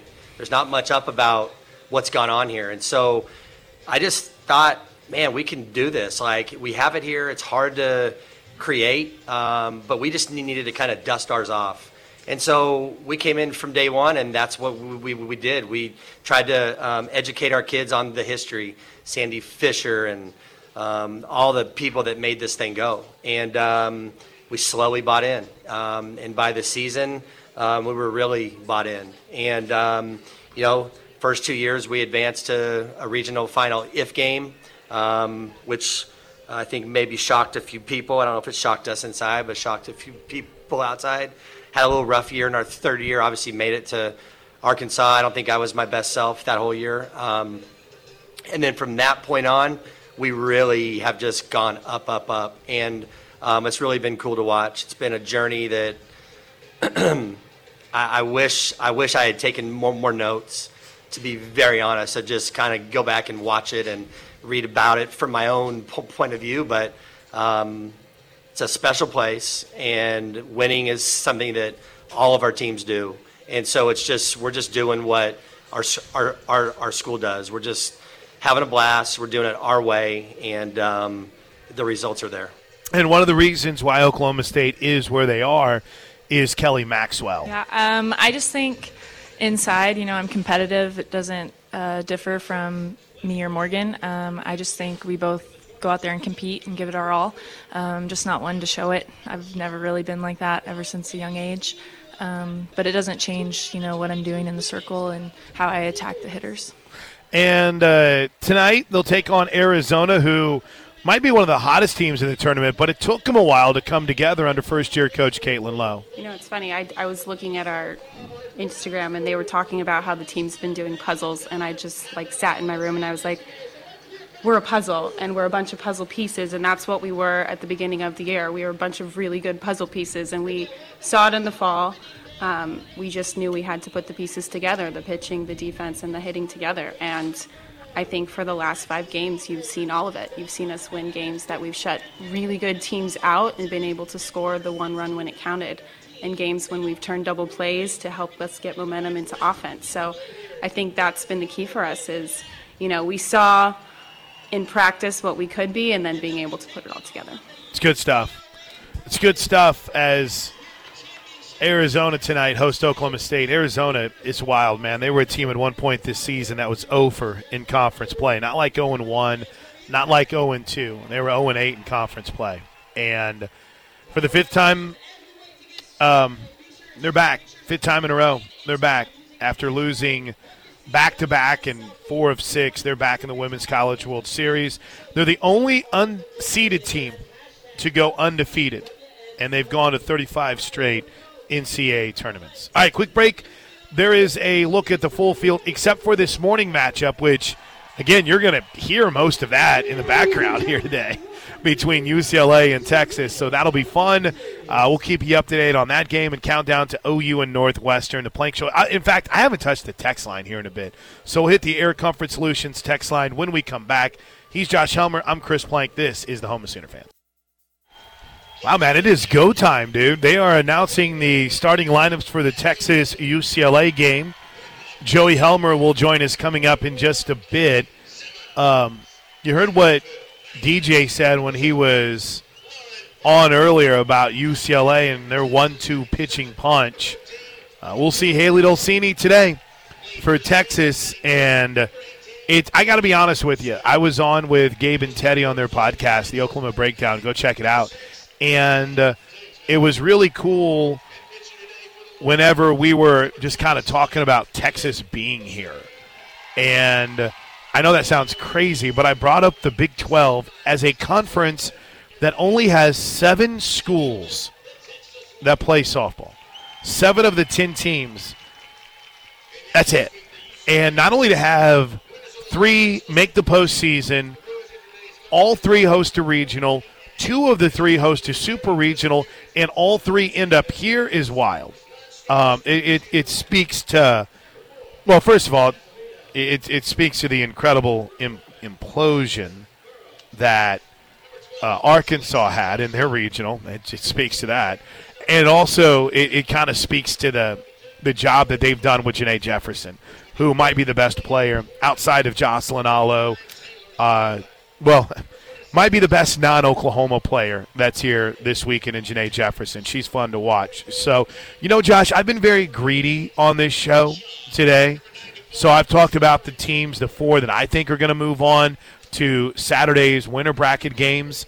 Who do you have moving on to Saturday? Oh, you know. I'm pretty chalk. I, am. I, I think uh, UCLA is winning this game versus Texas. I uh, have respect for what Northwestern presents, but I, to be honest with you, I think it sets up for Oklahoma to win this first game convincingly, and then it's it's going to be a real grind in that winners bracket game. I think versus UCLA. Number one, because I think they're really talented, and number two, they've got the axe to grind with you for the way this season started against Oklahoma. So I've got those two advancing there into the winners bracket games, and then beyond that, I like Florida and I like Oklahoma State. You know, there's a really good chance that whoever loses that game tomorrow. Sorry, sorry. Let me. I, I, I get messed up now with the Saturday. Whoever loses the game on Saturday could end. Oh, they're going to do the anthem here, Josh. You're going to have to take over. I I know we've only got a minute left, but they're going to do the anthem here. I completely forgot about it. They were supposed to do it at 59, but they're doing the anthem now. So you take it till the top of the hour as we get set for Texas and UCLA. You got it. Yes, out of respect for our our nation's uh, capital Yeah. here and everybody, you pause during the anthem. I I can just tell you before the top of the hour. Obviously, Plank is right there on site from Hall of Fame Stadium. Texas and UCLA just about to get underway. Northwestern and Oklahoma to follow after that. First pitch is set for 1:30. 1:30 between Northwestern and Oklahoma. And all of our College World Series updates, it's sponsored by Cavens Construction. If you have had a fire, mold, or water emergency, call Cavens Remediation and Restoration today. In OKC, it's 405 573 3048. Or for our friends out in Tulsa, 918 282 7612. And also, if you need help replacing the roof, Cavens, they can help you out there too. They've got the emergency repair 24 hours a day. Give them a call 405 573 3048 or 918 282 7612. That's it for hour number two for us. It's underway, ladies and gents. Texas and UCLA. Great game to start here at the 2022 Women's College World Series. Of course, the winner here, we think the winner here is uh, who Oklahoma will see next. That depended upon uh, the afternoon date versus Northwestern, which I told you I think Oklahoma plays really well in their opener. I like them to win this somewhat convincingly. I'm not saying, you know, anywhere close to some of the run rule type fashion we've seen from Oklahoma over the course of this season, but I, I do like Oklahoma to beat Northwestern by a couple of runs and move on. And We'll see. I think it's UCLA, but it all gets underway right now. Josh Helmer, Chris Plank. It's the Plank Show. We're back. Hour number three. Joey Helmer joins us next from OU Insider to break down all of this at the Women's College World Series. We'll have softball going on during this hour. I'm good to go until noon, Josh. No panic. No more anthems. No more. No more surprises from here at USA Softball Hall of Fame Stadium. Uh, there are there is a legend in the booth with us though. Jake Scroggins is up here, and Whitley Simmons too. By the way, recent college grad available for hire. What's your Twitter handle, Whit? Like Whitley Lou. Someone hire Whitley. She's awesome. Um, in the meantime, you want to talk to Joey here, Josh? Oh, let's do just that. And Joey Helmer, Big Bubba from OU Insider. He is in the house. What's up, Joe? Uh oh. Guys, how's it going? There he is. Joey, we're good, man. How are you? Are you uh, already out here today at the stadium, or are you coming out? I am heading up momentarily. I, I will be up there momentarily, and you know this. It's funny. I was kind of sitting around last night, and you know, doing some pregame work here, and I. A lot of people think of, you know, signing day. They they kind of say that that's like Christmas Eve.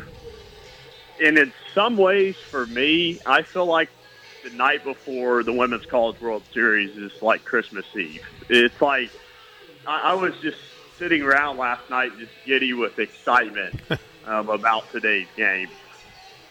Yeah, it's big time. It's big time. It's fun. And, I mean, we're going to have at least an hour's worth of a game here before we wrap things up and hand it off to the steel man. You were front and center for all the pressers yesterday, and the Jordy Bahl question got asked pretty quick. I mean, I've listen. I, I, I know that I've been wrong about so much this year. It's not even funny. But to me, if she's available, you pitch her, and we'll see how that plays out. But what was kind of the sense you got from being in that room yesterday? Yeah, I mean, I think um, Patty Gasso would not have answered that question like that um, if we're not going to see Jordy Bahl in this Women's College World Series. And I, I think that's, you know, it, it's there's a lot of storylines here. Obviously, it's a huge emotional boost for Oklahoma. Um, their their pitching's just been fantastic so far in this postseason, and so there haven't really been concerns there. Um, I think going into the postseason, that was the number one area if we were going to question if Oklahoma was going to go ahead and make this back-to-back championship. You look at the pitching, and uh, the, the offense had had a little bit of issue late in the season, but um, now you get that emotional boost, and I think you, you could just kind of collectively feel it from all the other teams. The other side of the token is like, oh my gosh, look at how much more lethal Oklahoma is now that – uh, they have Jordy Bahl back and potentially available here. So not only is it a, a, huge emotional boost for Oklahoma, but it's a big time deflator for all these other teams here in the field. I think you know either you brought it up with Tyler or uh, you, you talked about it at some point. You know, obviously we're very centered on Oklahoma, but you have to wonder with those who have been following this and the other teams that are scouting it it had to be a worst case scenario to see, you know, not only Oklahoma go undefeated and not really have to stress their bullpen, but Joey to see the way that Hope Trautwein and Nicole May threw. I mean, really, the only time there was any adversity was uh, a, a two-run homer that Hope Trautwein gave up against Texas A&M, and outside of that, that was it. They were they were just dominant against UCF and never even really pushed at any other point so far this postseason. It's got to be a worst case scenario for of everyone involved right now. Well, well, and it's not as if that's not a UCF team that can't do some things offensively. Right. I mean, they they were able to stymie a, a good offensive team there in that series last weekend. And I asked uh, Patty Gasso a question yesterday, and I, I don't really think I phrased it right in the press conference, but. So I have to correct myself a little bit, um, you know, publicly for people that are listening in. She's always talked about in the past uh, about how difficult it is just to get to the Women's College World Series, right? And you can look at Oklahoma's games so far in this postseason and probably be like, well, gosh, it's been a really easy road for them. And I don't think that's the accurate takeaway here. I, I think Oklahoma has been so dominant against some decent teams. I mean, UCF is really, really good. And so now they get to this stage, and can they, like they normally do, just play freely um, knowing that they're in the Women's College World Series, being that they've dominated so much to this point. So that's kind of what I was getting at with that little discussion. But yeah, I, I just, it's a long way of saying Oklahoma has to feel really, really good and probably couldn't feel better about where they're at right now. Hey, uh, one more quick thing on softball for me, then I want to get your thoughts on the uh, big recruiting weekend ahead. And obviously, uh, I spent some time last night around Caleb Kelly, Josh Norman, and Curtis Lofton, so I wanted to get a little soul mission talk with you. But are you are you surprised to see how the Oklahoma City hosting conversation has reared its head again, and maybe a and it hasn't been much, but hearing some people kind of complaining about the home court or home field advantage for OU, are you surprised at all that that's kind of popped back up?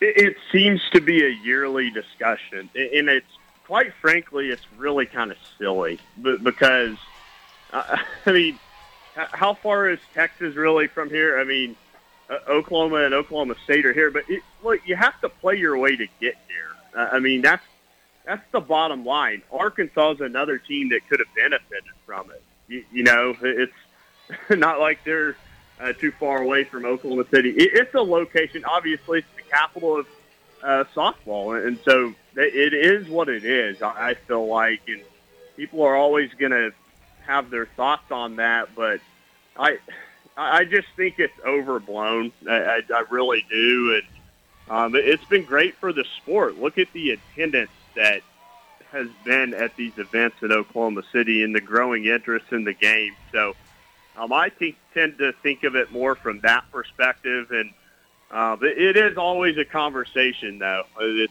seems unavoidable. Boy, I just watching Janae Jefferson nearly ended up with a bit of an extra base hit there. Good play in center field by UCLA. We're underway. All right. Um, Joey Helmer is our guest, OUinsider.com. Joey, give me some of your perspectives on this weekend. Um, how big is it on the recruiting side? I know that you're really focused on Diamond Sports, but over at OUinsider.com, we got Parker Thune coming up at the top of the hour. Um, big weekend for recruiting, and I think for Sooner fans, they really want to start seeing a few commitments, right? That that would probably ease some of the concerns more than anything. Yes, absolutely, and I, I'm sure Parker will.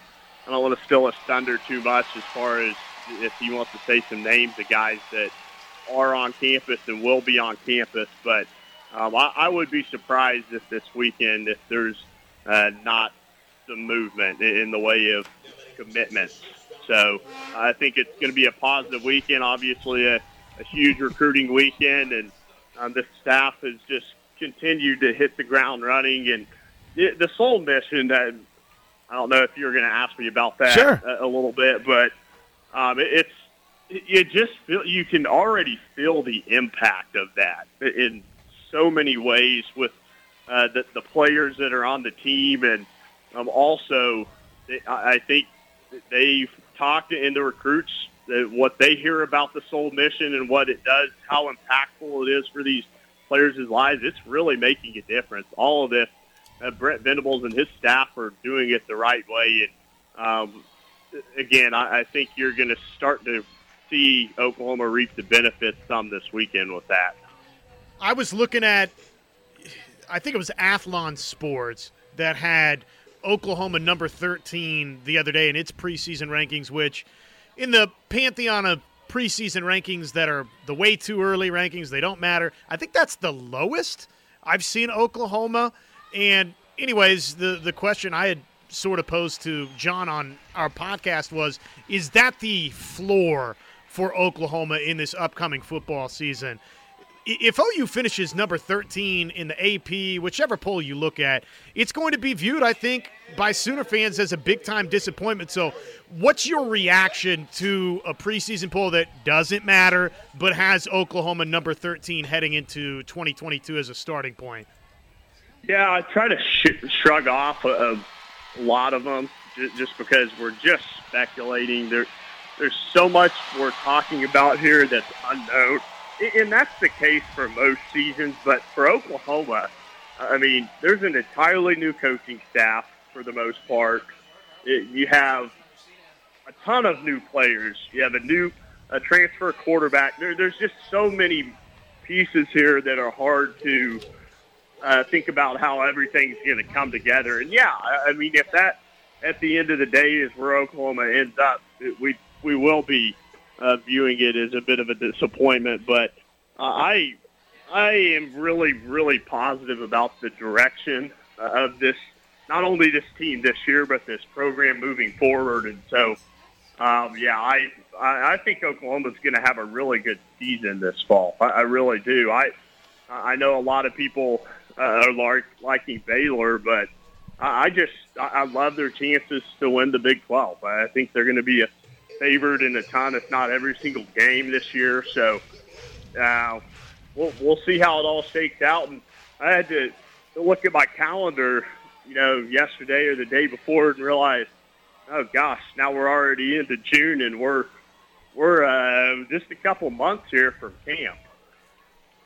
Hey, what do you expect this weekend? And and again, I I heard Steely asking Parker about this, but kind of the, the this Champion barbecue mindset had always been like fancy cars. Look what you can get if you come here. I, I don't listen. I'm not going to say that it's completely well. It is completely different because it's a whole other mindset. But how different is it going to be as far as the pitch this weekend? You think? Well, I, I it is going to be different, and that's something that we'll, we'll certainly be able to ask the the recruits and yeah, um, every, everyone surrounding it afterwards. What you know, for some of the guys that maybe have been here before or have heard things, what what might have been different, and I just think there's there's so much of a I, I don't know if it's 100% the right way to put it, but there's a blue collar mentality right now with this program. And I don't know if there was a blue collar mentality before uh, under Lincoln Riley. So uh, I think everything you see, um, it, it, what you see is what you get with Oklahoma. And there's so much uh, emphasis at the same time on uh, the, this family mindset and um, growing the culture and um, all the relational things that come. So that to me is where the change is um, kind of institutionally, um, and those things kind of manifest themselves over time. But you'll, I think you'll hear some uh, about that this weekend. By the way, uh, Texas put runners at second and third in the top of the first inning, but uh, get a strikeout uh, in the top half of the first. So UCLA coming to back uh, in a scoreless game. All right, before we let you get out of here, obviously when we come back on Monday, the with with the way the brackets are set up now, you know, that's kind of become the Sunday from where things were before because you might have to end up playing a couple of games before that Tuesday off. But how do you see this day playing out at the Women's College World Series? Who do you expect the four teams to move on in Saturday's winners bracket? I tell you what, I like that top of the first inning. It makes me feel a little bit better because I picked UCLA today, and um, I've got Oklahoma, and I have Oklahoma State and Florida. Two flip teams, as we always know, the bracket flips for the loser yeah. of those winners bracket games, and um, I, I have Florida beating Oklahoma State. Now I know Bedlam is a popular pick, but Florida's really hot right now. They've been a different team since Hannah Adams has returned from her. Uh, I think it was like a three-week absence for her, um, and they they played at a different level in this postseason. They're rolling, so um, I'd like Florida to go to the championship, and uh, I, I think we're going to get Bedlam, but it, it's going to be for Oklahoma to knock Oklahoma State out in the semis. So. Yep. Um, Oklahoma and Florida in the championship, and I'm sticking with number one. Oklahoma's going to take this thing down. Joey, have a good weekend, man. Appreciate you. Talk to you again next Thursday, and I'll see you out here. Appreciate it. Thanks for having me on, guys.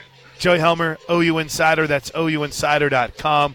Um, even though it is just 11:17 a.m., not many empty seats here. Uh, the outfield stadium bleachers are packed. Uh, the lower bowl is pretty packed. Only a few empty seats here in the in the upper level. It's it's big time. And Hailey Dolcini's headed to the circle to face on what has not necessarily been a power laden UCLA offense this year, but uh, they perform better as of late. So this should be fun.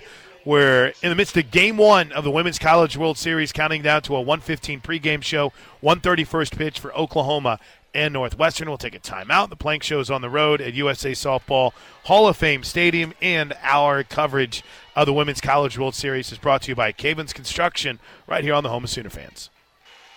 What an action packed first inning between UCLA and Texas as, wow. Um, Texas put a runner on base and actually had runners at second and third with two outs and couldn't get a two out hit. And then UCLA, I mean, foolishly sends a runner and gets gunned down at the plate.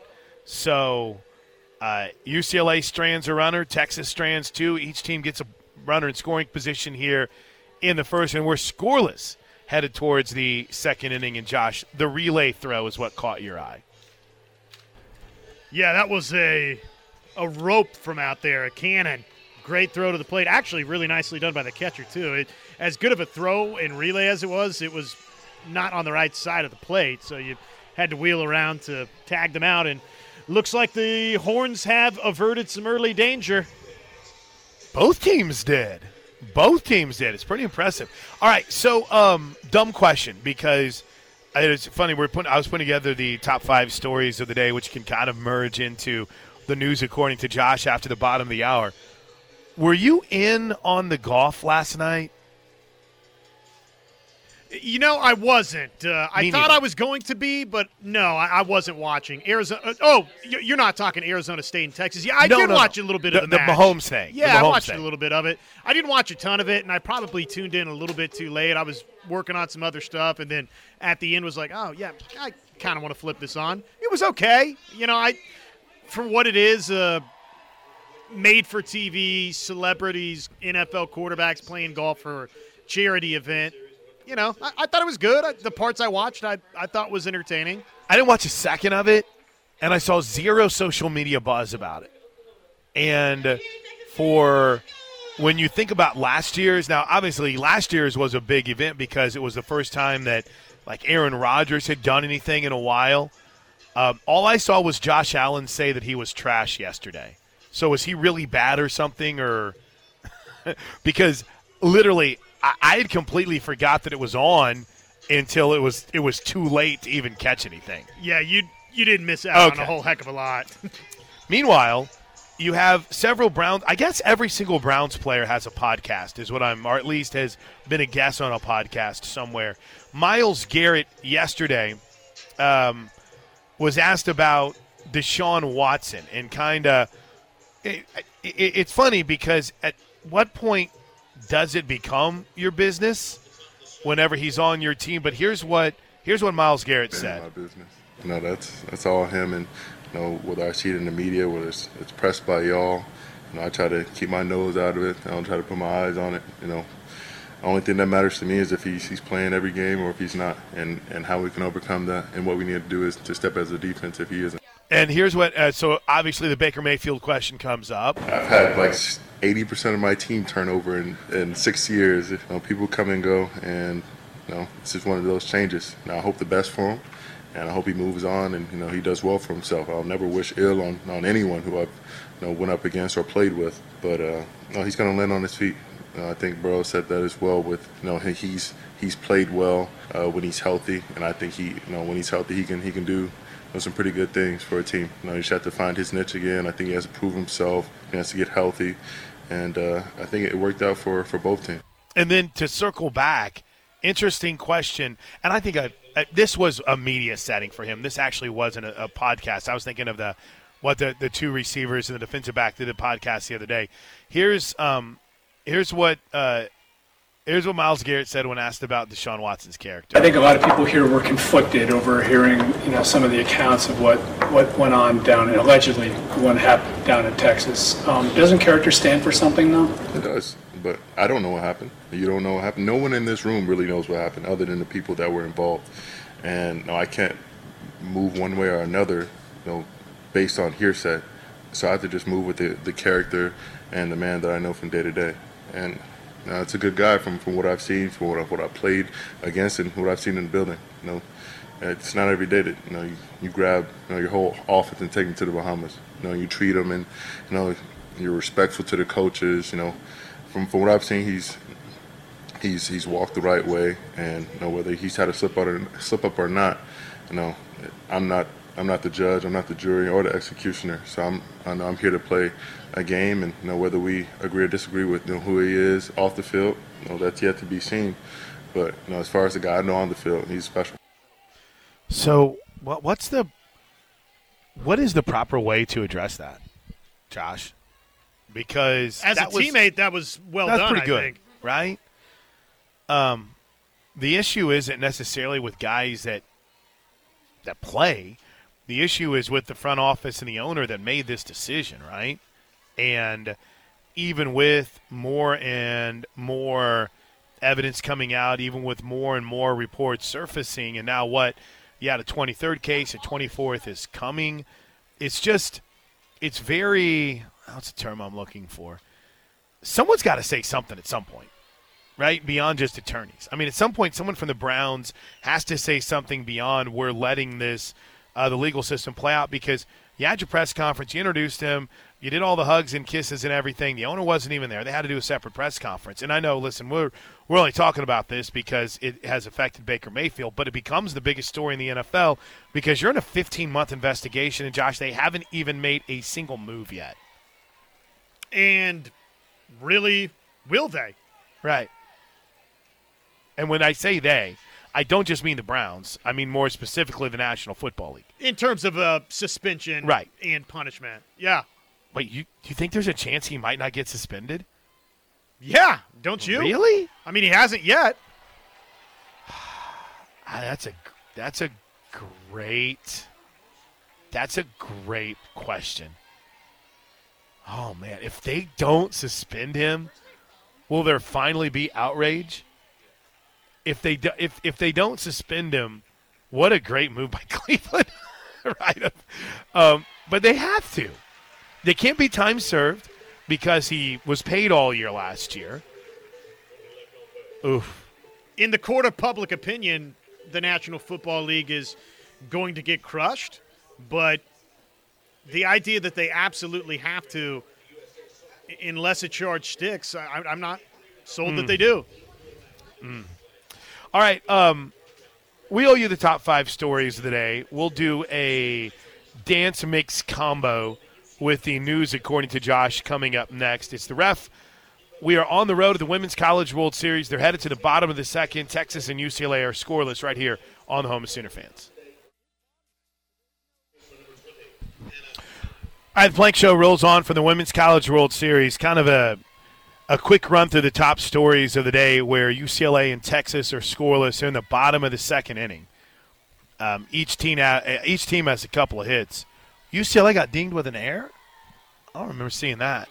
Um, but we're scoreless, and of course Oklahoma and Northwestern coming up at 1:30 today. Of course, that's big story number one. Yesterday, Patty Gasso talked about just getting this team ready for the postseason and how you want to be playing your best ball this time yeah, of year. Yeah, our program has always been trending at the right time. I don't know the secret sauce for that. I, I, if I did, I'd be, I wouldn't be coach. I'd be selling it and probably be very successful, living life in an island somewhere. Um, I, I just think that um, it's the journey and the build up, and the fight and the battle together for this team to be on the biggest stage is what they dream of because this is where they know they can be their best. They can't we can't get away with being mediocre this week.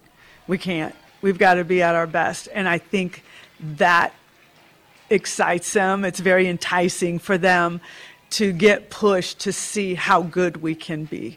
So in our program, we've had a history of really starting to tick upward. And I think a lot of it is just the competition and the excitement. And now it really has a trophy attached to it or a different meaning that will stay in the history of your program forever. Uh, and then, of course, the question that everyone's been asking and everyone's been talking about for, I don't know, the better part of the last three or four weeks the Jordy Bahl question. Kind of keep it. Oh, hold on. Uh, will she be on a pitch count, and how do you reintegrate her back into what you're doing with that pitching staff? I will just kind of keep it pretty self explanatory. You're going to see her pitch this week.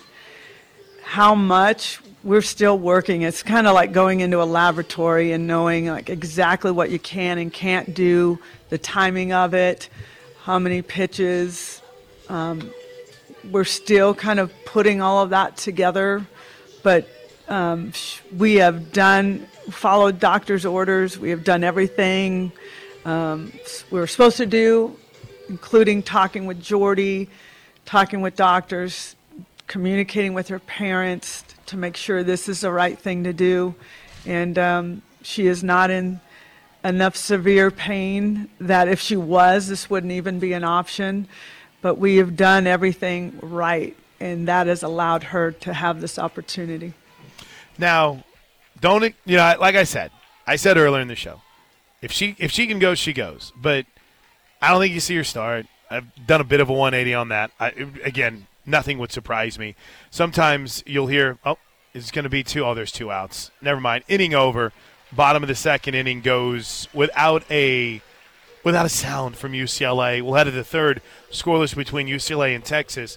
But you have to remember, and I think I fall into this trap sometimes too. She hasn't pitched since the Oklahoma State series. Not the Oklahoma State game in the Big 12 tournament, but the Friday of the Oklahoma State series. And actually, I think it was the Thursday uh, of the Oklahoma State series. So it's been a minute since you've seen her. It's going to take a little bit of time, Josh, but for Sooner fans, it's got to be kind of exciting to know that you are going to see her in some way, shape, or form. Heck yeah, it's exciting. I mean, it could be could be the biggest news for Oklahoma in this tournament.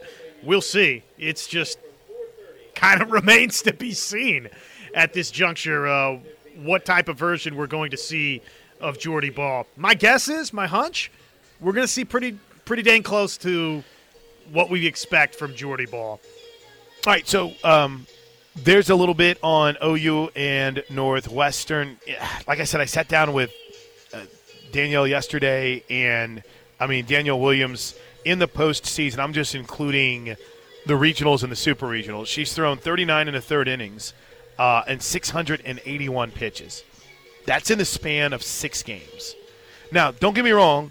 They had a very cake regional, thanks to Notre Dame wet in the bed and McNeese State suddenly being able to beat Notre Dame. Um, and run ruled, I think, all three of their games, uh, two of their three games in their super regional. But Arizona State pushed them. Lot of pitches on Danielle Williams. It'll be interesting to see how she bounces back here tonight. All right, uh, any anything on the NBA Finals? Game one tonight. Anything got you juiced? Yeah, th- this matchup in general, I-, I think, is really a good one. It's a great NBA Finals. I think there's some compelling, compelling storylines to it. Boston, a franchise that, of course, this side of Los Angeles is the richest in NBA history, but this group doesn't fit the mold of a lot of Boston Celtics championship teams. They haven't won. They haven't been on the stage in a long time. Jayson Tatum and Brown, those two uh, obviously young, young superstars in this league, and a world championship for them completely alters their career arcs if they can get that, especially against a proven champion, a dynastic champion in the Golden State Warriors and Steph Curry and Klay Thompson and Draymond Green. If, it, if they break through against a franchise like that, it, it only adds cachet to what Boston, what they've been able to do throughout this postseason run and the types of teams that they've been through. For Golden State, I told you the other day, it, it doesn't it doesn't super alter how we view, I think, long term Steph Curry, Klay Thompson, Steve Kerr, Draymond Green, this group, this collection for Golden State. But it would be a nice reminder, and it would be one more notch on the championship belt of uh, Golden State in this era that they've been a part of. How they're remembered in the pantheon of the Chicago Bulls, the Lakers, the Celtics, whichever group of dynastic NBA champions you, you want to pick from they're already to me past the the bad boys pistons and you know teams like that but it, it would put them one step further in in that rarefied air. And for steph curry i don't think that it's super super game changing for him to win a finals mvp but i'm sure in his own heart of hearts and mind of minds he'd love to, to lock down a finals mvp right just to not Yeah. have to hear about it anymore By the way, speaking of Steph Curry, he did twist the knife a little bit more for New York Knicks fans the other day. Maybe. Maybe. Steph Curry. Where where are you, Steph? Oh, I guess it helps if I if I turn up the actual thing that he's on here. All right, let's try it again. For some reason, my new audio cable is not liking me. Ah. Okay, maybe not. Maybe there'll be no Steph Curry. Basically, he said that he expected to go to the Knicks on draft night, and I don't know if there can be a potential bigger kind of gut punch for uh, New York Knicks fans than to hear that Steph Curry thought that he was on his way to New York on draft night. Oh, this is angry. This is the same thing everything did the other day with uh, uh, whenever Connor was in. Suddenly, nothing started working as far as audio is concerned. But yeah, Steph Curry twisting that knife a little bit more for uh, New York Knicks fans. All right, real quick, one thing that I did have in the top five that I guess we probably need to get to at some point is ooh, Texas. Texas is going to score the first run of the game. Texas is up one zip on a throwing error after Janae Jefferson was that a slap or a bunt? Bunt laid down a bunt, and with a runner at second base, ball was thrown into right field. How about that? I'm feeling very much like Chris Plank right now with Arnie Spanier because you are clearly ahead of the TV broadcast. Oh, I'm- sorry. I'm sorry. Uh, so, apologies for that. But yeah, they uh, Texas gets a leadoff single. I didn't catch who it was. Stole second base, and then Jefferson lays down a bunt, and uh, UCLA throws it into right field. And uh, Inouye Perez is arguing with the home plate umpire about something. But man, you get an early run like that on the board. That's a pretty big deal right now for Texas to jump on top one zip in this game. That's big time. So kudos to uh, Mike White for creating a little havoc here for the Texas Longhorns in the top of the third inning. Put So it in play. Good things happen. Thrown to the wrong side of the bag, and just like that, one nothing horns. Are they going to review whether or not she was in the baseline here?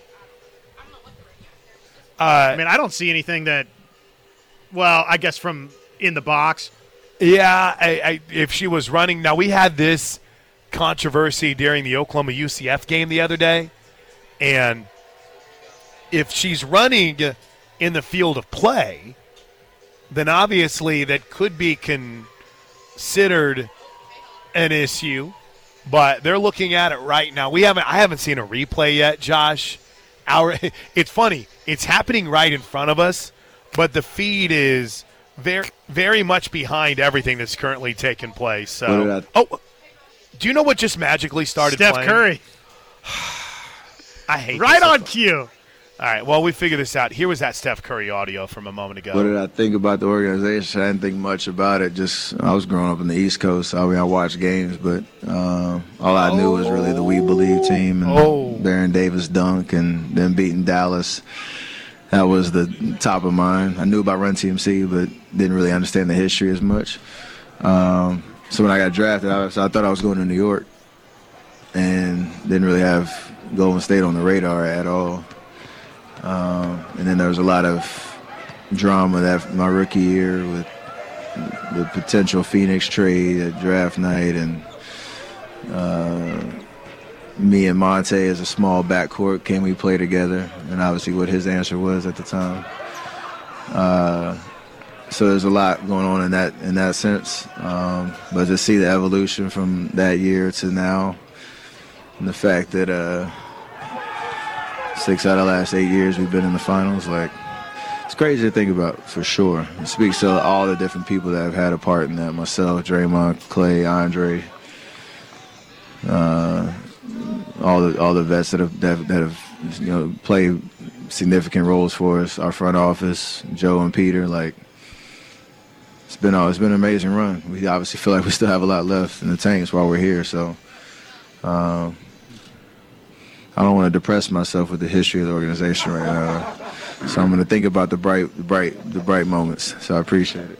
All right, so what are they saying, Josh? Uh, That, that was a little bit more boring than I thought it was. Sorry. I thought there was a little bit more juice to that than there was. I love how he didn't mention Kevin Durant.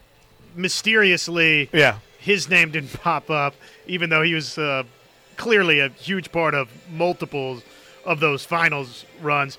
I, I don't have the audio for the broadcast on, so I don't know what they're saying. But what do you think from the the replay? I mean, it looks like It looks like she stepped in the baseline. yeah. I mean, it looks like she's inside the baseline. Um, I think they're going to rule her out. Well, they're uh, they're taking a really long, hard look at it. I will say, kudos to ESPN who has hired a rules analyst this year to help them out with things. But they've got out the. I think they're going to call her out. Yeah, I do too. And and you know what? I I think it might. I think it's the right call. Um, obstruction is a defensive play. This would be interference on Janae Jefferson, and so basically what they'll do is they're let's see what they're gonna they're gonna oh they're bringing Mike White together and they're bringing Kelly Inouye Perez out of the UCLA dugout. Ooh, what a moment here early on. Sorry, Klay, we're done with NBA. Or sorry, Steph, we're done with NBA Finals talk. So they have brought you know what I've seen is usually whenever they oh and Kelly Inouye Perez is the one who gives the out signal. How about that? So they're going to call Janae Jefferson out, and Inouye Perez is the one who actually pointed and gave the out sign. Josh, wait till you see this.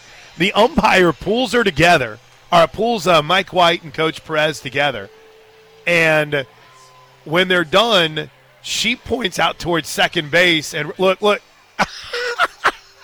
I, we still haven't seen Oh, it. you on still the haven't TV seen side. it yet?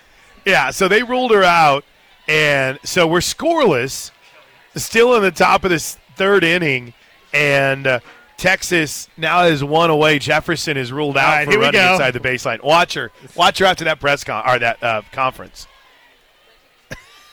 Oh man, what a move! What a move! All right, um, yeah. How do you feel about that? I mean, pointing. It's I, don't know. Uh, that's it's. I don't think that's the- a very good look. That's not a good look. Quite the uh, interesting moment. You let the umpires do their job. You they bring you together, and they're and you're going to be the one that points and calls someone out. Get out of here. Yeah, that that that was. What a garbage move. Yeah, that, that wasn't very classy. Um, all right, listen. So that took us a little bit long here. Let's take our final timeout, come back, and we'll see if there's anything else that Josh wants to add to the top stories of the day as we wrap up this edition of the Plank Show. We're live from USA Softball Hall of Fame Stadium. It's the Women's College World Series. Uh, 1.30 for the first pitch between Oklahoma and Northwestern. This is the ref. Well, a lot has happened in this game since we went to commercial break. Karma. So we went uh, we went to a break with Texas having had a run taken off the board on a Janae Jefferson interference call when she was dinged for, I guess, running outside of the baseline and into the throw.